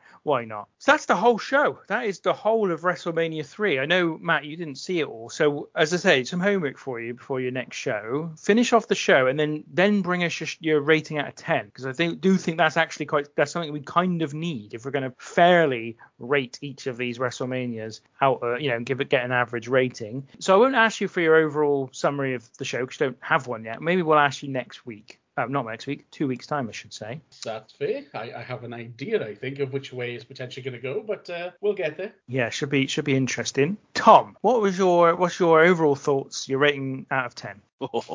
So overall thoughts is that this was three hours and four minutes of pure heaven for me. um, I am giving this probably my joint highest score of all time. I'm giving it a nine. Wow. I Wow. love it. Yeah. I absolutely love it. The only thing that stops it from being a 10 is the fact that there's no powers of pain, and I don't and I don't like the WWF Championship belt. Don't like it. It's not the Winged Eagle yet. Not a fan of it. It's got Hogan versus Andre, one of the most iconic moments of all time in WWE. That I'll have you believe. It's got incredible match. Steamboat versus Randy Savage. It's got Gorilla and Jesse on commentary. It's got Mean Gene doing the interviews. It's got the Fink doing the ring announcing. It's got the Hart Foundation. It's got the Bulldogs. It's got great celebrity involvement, and ultimately, it's got the feels. And that's that's the most important thing about this. I absolutely adore this. It's probably realistically a seven or an eight, but it gets the feels bump by an extra two points. Love it, love it, love it. I, I always admire Tom for that for his rating because he is not somebody who stands on ceremony or pretends that there's some kind of deeper science behind this. It's just this is how I feel about it, and you're getting that rating, and that's that. Which I can't do. I wish I could, but I, I just can't do it. I am much more of a kind of oh, this has to be fair. This has to be fair compared to other shows, and there's no reason why it does. That's why I admire Tom for that kind of way of thinking. I've been Oh, struggling. Oh, Sorry, go MVP. I'm torn. I'm very torn because I was going to give it to Jimmy Hart as well. I know we can give it to two of us can give it to the same person, but I don't. I don't like to do that. So I going to go give it to um big, uh, Jack Lanza I thought so. I was for about to having say. for having such an inflated opinion of his own importance in the, on the card. I've got to give it to Big Jack Lanza. What a guy. Well, fair enough. I mean, he probably had a hand in the agenting for a lot of these matches, so Yeah. you know, fair enough. I'm I was struggling, struggling with a rating for this because I do think there's some decent stuff. I think the main event is well worth a watch. As I said, it's hard to recommend it from a pure this is a great match standpoint, but it, it is arguably the biggest match ever. Certainly one of the biggest matches ever. I mean, it's up there with Austin the Rock, Rock and Cena. It is one of the biggest matches in the history of the business. There's just no denying it. People who don't watch wrestling will know those two people. Yes, My wife, before like she knew anything about wrestling, knew who Andre the Giant was, mainly because of the Princess Bride, I think. But still, like, and everyone knows who Hulk Hogan is. You know, these are two people that transcend wrestling. Everyone knows who they are. Hmm. I don't, No, know agreed. why, I don't know why I've said that, but there we go. No, you no. I think you, I think I think you're right, and I, I think that's that's part of. And yeah, that's partly because this match was so big, and also partly the, the reason why it was so big. So it's kind of a chicken and egg situation there. And the Ricky Steamboat Randy Savage match is great. It's a very very good match. And I'm torn between five and six. I'm going to give it a six. I'm going to give it a six. I, I looked. I had to check my rating for WrestleMania one, which I gave a five, which is quite high. I, I would I imagine some people would think. And I thought actually this is better than WrestleMania one, but there is a lot on it that's a bit like. I mean, again, much like WrestleMania two, the first six matches are like, mm, do we do we need any of that? Can we just cut that out and the rest of the show be the show we've got? But those two matches make it up to a six, I think. Think the Randy Savage Ricky Steamboat match is very very good, and the main event is just I say it's an iconic. It's one of the biggest matches ever. It's certainly as good as it possibly could be. It very much feels a bit like Hulk Hogan and the Ultimate Warrior in that respect. That's a, when we get there. That's mm. about as good as it possibly can be. This is undoubtedly. There's no way this could have been much better, especially at the time, given Andre's own lack of just mobility when we got to this point. So yeah, six out of ten. I'm going to give it. Overall, as I said, the night when WrestleMania became what WrestleMania is, they started to get the balance right between the number of celebrities that they needed on the show. They started to get the balance right between the, the amount of matches, and certainly from here on in, four, five, six, seven, four, five, six, and seven, those WrestleManias all have loads of matches on them. There's a lot of mm. throwaway stuff, but there are centerpiece matches as well to most of those nights. I think unlike WrestleMania 2 maybe they actually do adequately give the right matches or some matches on each of those shows some time to really leave an impression. And here they've got it in the Savage and Steamboat match and in the, the Hogan Andre match. So that's everything for today, Matt. I look forward to hearing your thoughts on it next week. And then, of course, your your thoughts on the next WrestleMania that we have, which is WrestleMania 4. WrestleMania 4 is going to be an interesting one. It's longer than this one. Um, it was the one that famously I remember uh, somebody that I knew having it on VHS, and it's two VHSs. It was a double VHS. That's because it was a bit longer. Yeah. And also, Tom, I seem to remember it being one of your favorites back in the day. WrestleMania 4. Yeah. Yeah, it's not actually very good, but but it's Spoiler. it's yeah, it's a shame. It's a shame that I'm not going to be able to watch it because I I you know you know me, I love it. I might watch it. I will watch it anyway. It's going to be a, it's going to be another one that would get a nine out of ten. Yeah, oh no, it would. And also, I must admit, my, my score is definitely trying to counterbalance Matt's inevitable three that he gives us later on. I, th- I think you might get lucky if he gets a three. To be honest, we'll, we, will we will see. We'll find out. So Matt, thank you for joining me today. Thank you very much. Pleasure as always. I will uh, I will return to form by, by by the next show. Yes, that's right. Yes, don't don't be bitter about the uh, things I've said to you today. Be better, Tom. uh, thank you as well for your contribution. Oh, it's my pleasure. I started off a little bit hungover. I'm finishing a little bit hungover, but my mood has greatly improved, mainly because I got to chat about this with you two lads. Excellent stuff. We will be back again in two weeks, where as I said, we will be covering WrestleMania 4. But until then, take care.